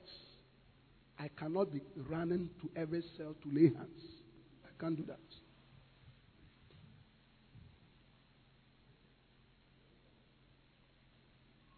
I can't do it. Pastor, that's why you are dying. Even your wife is not happy with you. Because by the time you go home, you are so exhausted that you sleep. You have been sleeping for the past one year, snoring. When she touches uh, leave me alone. Look at you. She rather should be saying, Leave me alone. Rather, you are saying, Leave me alone.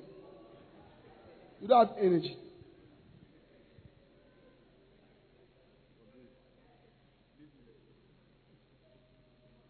When you try one round, after two minutes, you'll be coughing.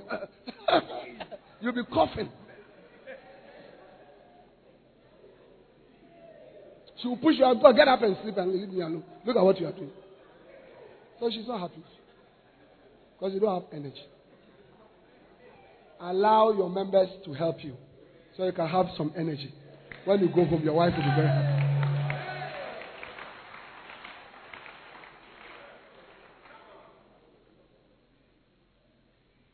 Hallelujah. Hallelujah. Number three. The next reason why you must involve your lay people is so that you build a mega church. Yes. Everybody is doing something small in a corner. When you put it all together, it's a large thing. Yeah. We have about 400 small groups. Many of them are cells. Some of them are mini churches. I have mini churches. We call them satellite churches. Yeah. They are churches. They meet on Fridays. They don't meet on Sundays. On Sundays, they put all their people in a bus and bring them to the main church. It's called satellite church. And then we have cells. About 400 of them. The satellite churches about 80 of them. Every one of them has a leader and assistant. A few of them, only one person. Everybody is doing evangelism in a little corner. Our policy is that every Sunday, every Sunday, from every cell and from every satellite church, you must win at least one convert and bring him to church. That's our policy.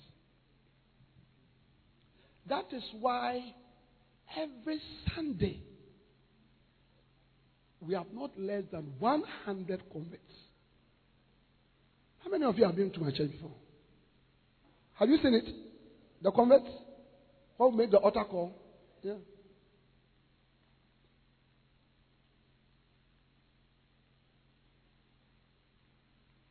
This one is bringing one. This one is bringing two. This one. We have church members. Eh? In fact, until recently, we are having people coming from Medina. Yeah. Nungua to church in Korle Gonno. We bring people from Awoshie and from Pambros. And there's a place called Bebeisi. Far from there to Korle Gonno. I don't go there. I've trained soldiers, ground troops. Train your people to become ground troops. You must be the commander. You tell them, go here, go here, do this, shoot this way, take this equipment, do this. Hallelujah. Hallelujah. Lay people and church growth. Clap your hands for the Lord.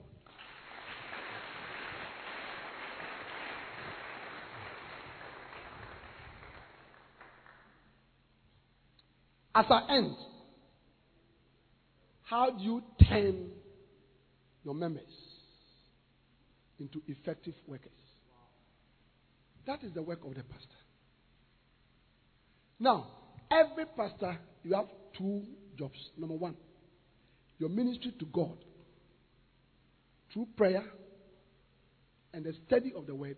And number two, training people. Training people training workers. Look at Acts chapter 6. Acts chapter 6. I'm coming to the end of my message. Then we pray. How many of you have been blessed at this church go conference? God willing, next year we are going to war. Yeah. Reverend Anchaba told me yesterday we should come to WA. God willing. Prophet John, next year we are going there.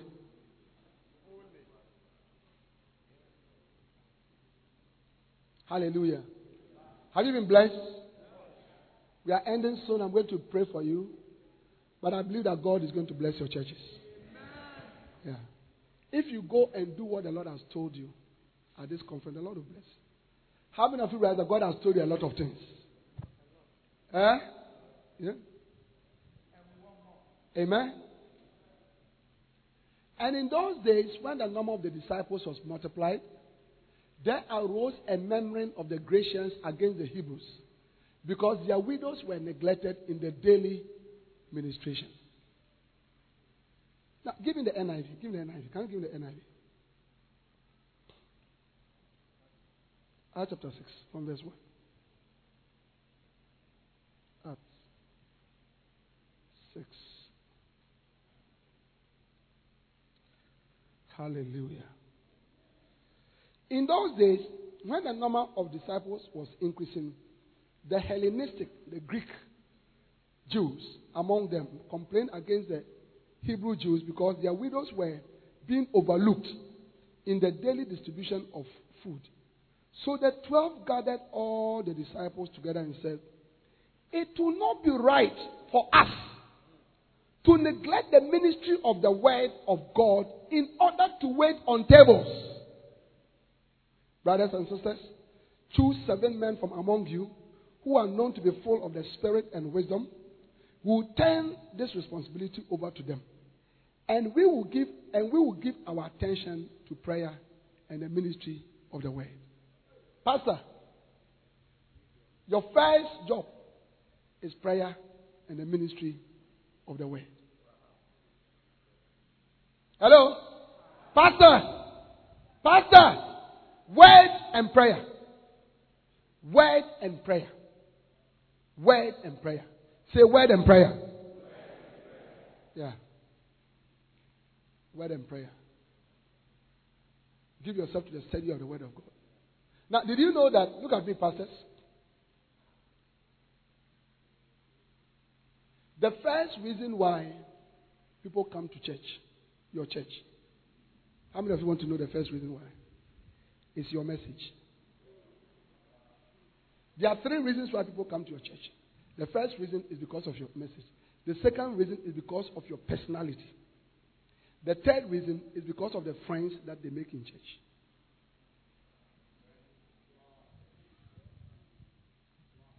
But the main reason why they go and keep coming is, and when you ask them, they say, You're preaching. Ask, next time go and say, Why do you come to this church? They say, You're preaching. Dr. Cho. Dr. Cho. One time he disguised himself. He disguised himself. Because his church, you have to be in a queue before you enter the church. So the people were standing in winter, feeling very cold.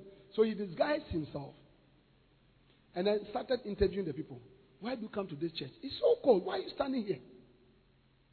So they look at him and then they, ah, ah, but you, this is the first. Are you new in this church? They were telling the pastor, Are you new in this church? They didn't know him.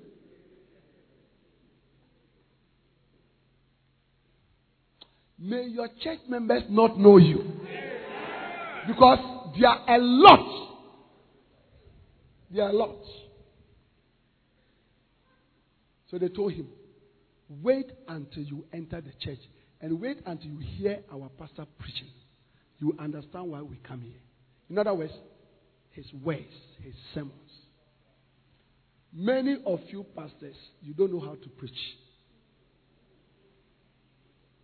The preaching in your church is like chewing granite with stones.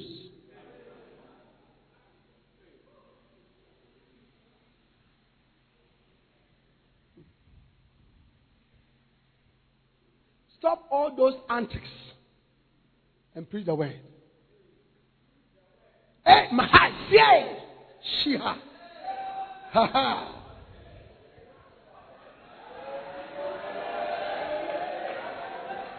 I see something. You don't see anything. Shut up. Just teach the word.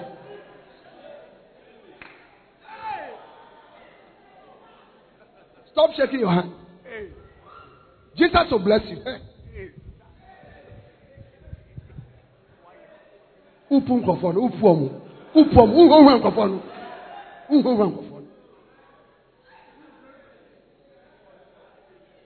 Preach the word, precept upon precept, line upon line.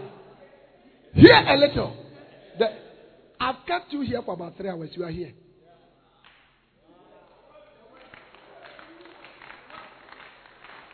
I've kept you here since morning. Oh.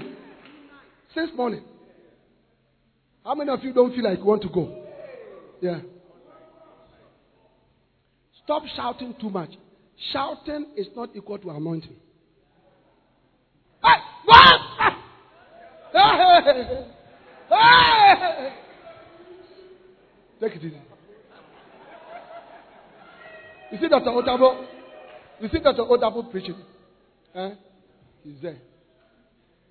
There. Talking. Talking. Big church. One Bishop Dag is preaching, so so one day somebody turned on the TV, he saw Bishop Dag preaching. Then he turned on the he said, Is this preaching? The man is just talking.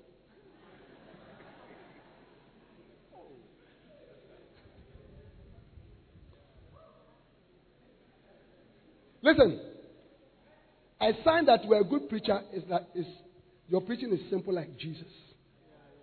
We all remember the stories that he told, the parables. We all remember. How many of you still remember? Simple messages. You see, that's why I've told you so many stories. How many of you have heard so many stories as I've been preaching? Yes, it helps you to understand the message. Some of you, when you are preaching, it's monotone. The Lord will bless you when you open your listen and the word of God and I tell you and the cars and the you and the lawyers and the, and what are you saying? What are you saying? What are you saying? What are you saying? What are you saying? What do you what do I say?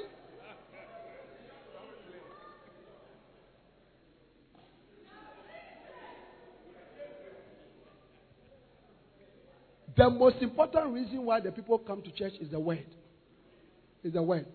Acts chapter 6 and verse 7 is the word. The word. The word. Feed them. Feed them with the word. Next time when I get the opportunity, I will give you 29 things that you should do to enrich your preaching.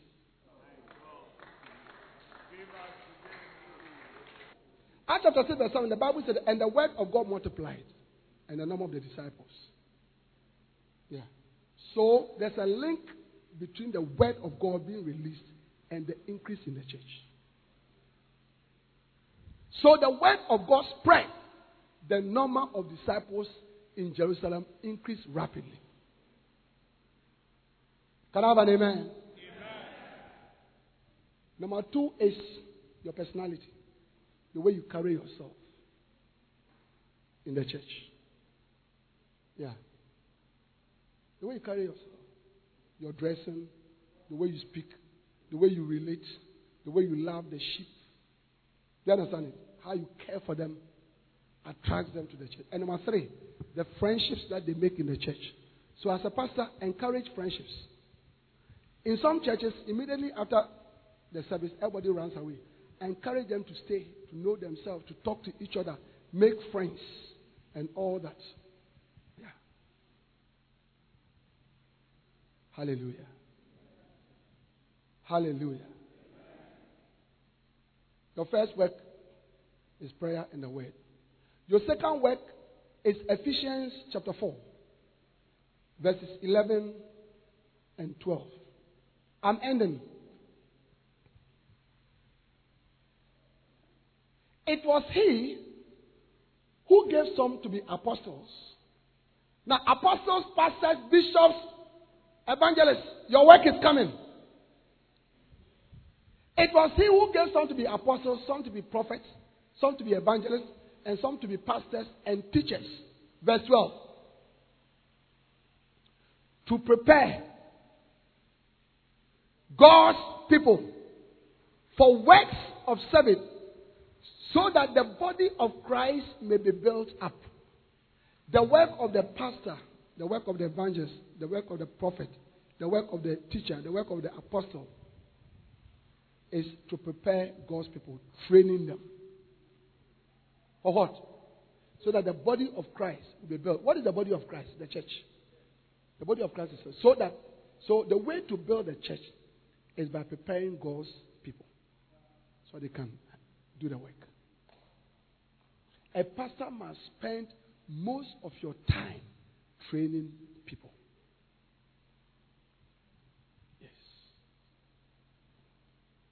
These are the two.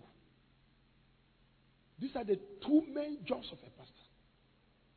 Of course, you have to visit, you have to care, and all that. But that's why your people are there. You train them and release them to help you with the visit. How many other people can you visit? How many? How many? How many? Train the people. Train them to preach. Don't be the only preacher. Train them also to preach and to teach.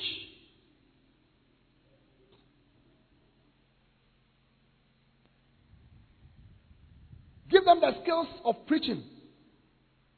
Tell them that when you are preaching, preach from your heart.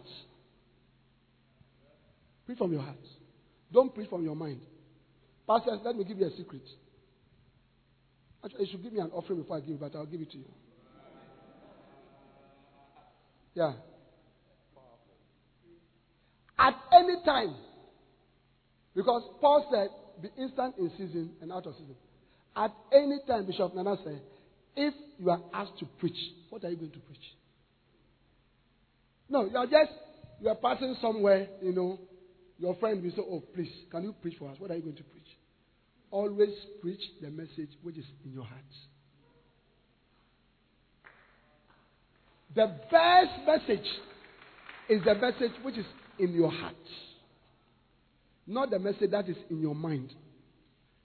In other words, not the message you have memorized. It's what I've been preaching. As you can see, three hours. I've just been talking. Okay, so it cannot be here. It's here.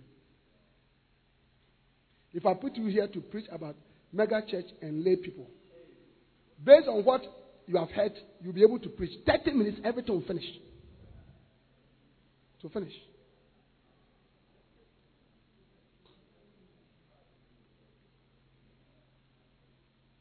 Amen. So teach them when you are preaching, preach out of your heart. Number two, preach extempo. And preach in a charismatic manner. Under the inspiration of the Spirit. When you are preaching, make eye contact. Look at the people. When you are preaching, vary the tone of your voice. So there are times that it is important for us to serve the Lord. You must sacrifice. Because without sacrifice, there is no power.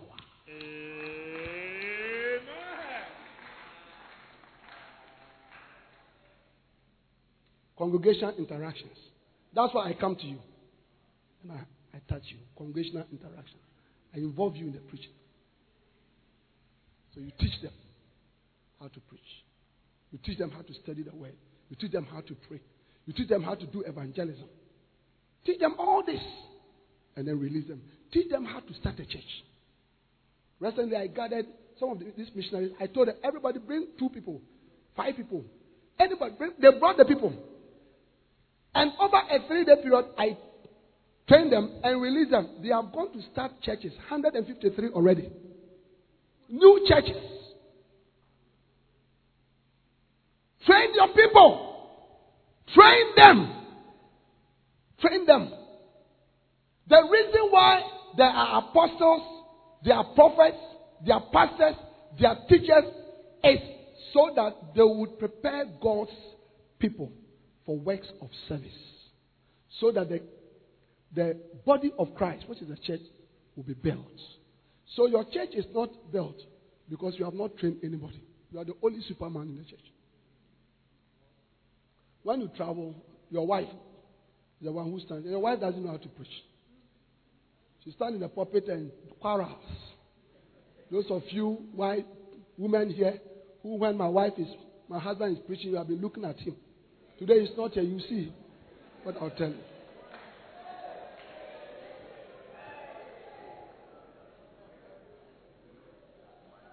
Hallelujah. And release the people. Pastors, God has given you people. Train them. Train them. Prepare them. Prepare an army. Right now, as I'm speaking to you, I'm preparing 300 young people. They are very young 18 years, 20, 25, 24, 17, 16. Young people. I'm training them. And I'll release them. I'll release them. I'll pair them up. Some of them are 14 years, 15 years.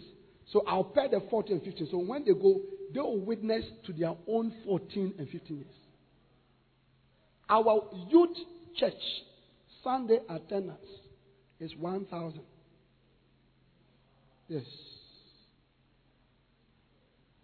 I have young people who are cell leaders. Bishop Kweku, they come to church with an Evan bus with 20 people in it.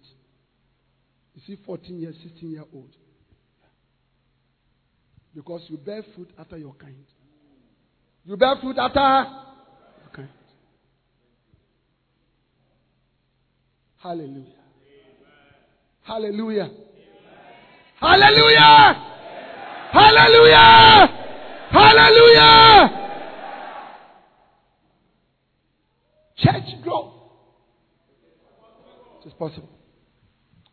Now, we have said so many things that we must do church growth and Gethsemane, church growth, church planting, church growth and hardware, church growth and anagkazo, reasons why we must have church growth, church growth and lay people, all kinds of things. But underlying it all is the involvement of the Holy Spirit. There can be no church growth without the involvement of the Holy Spirit. Because Jesus said in Matthew 9:38, the Holy Spirit is the Lord of the harvest. Church growth is a result of the actions of the Holy Spirit. Immediately the Holy Spirit came on earth, the church started growing. From 120, 3,000 were added, 5,000 multitudes. Towns, whole towns were added. So in your journey towards the church growth, you must desire the help of the Holy Spirit, the anointing of the Holy Spirit. I pray for you. I pray for you. I pray for you that God will anoint you for church growth. Lift up your hands. Stand to your feet. Tonight, we are going to pray. And this is the prayer.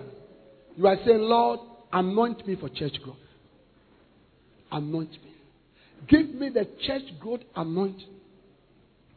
Give me the church growth anointing.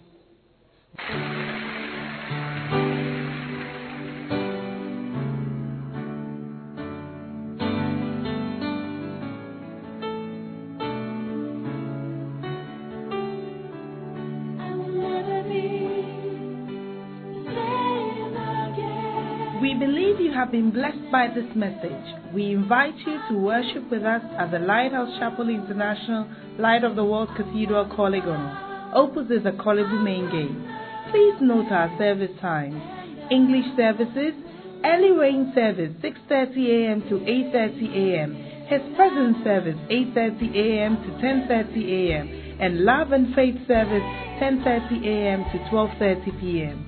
Other languages Leglise Glorieuse, French, 7.30 a.m. to 9.30 a.m. Love and Victory, Ghana, 7.30 a.m. to 9.30 a.m.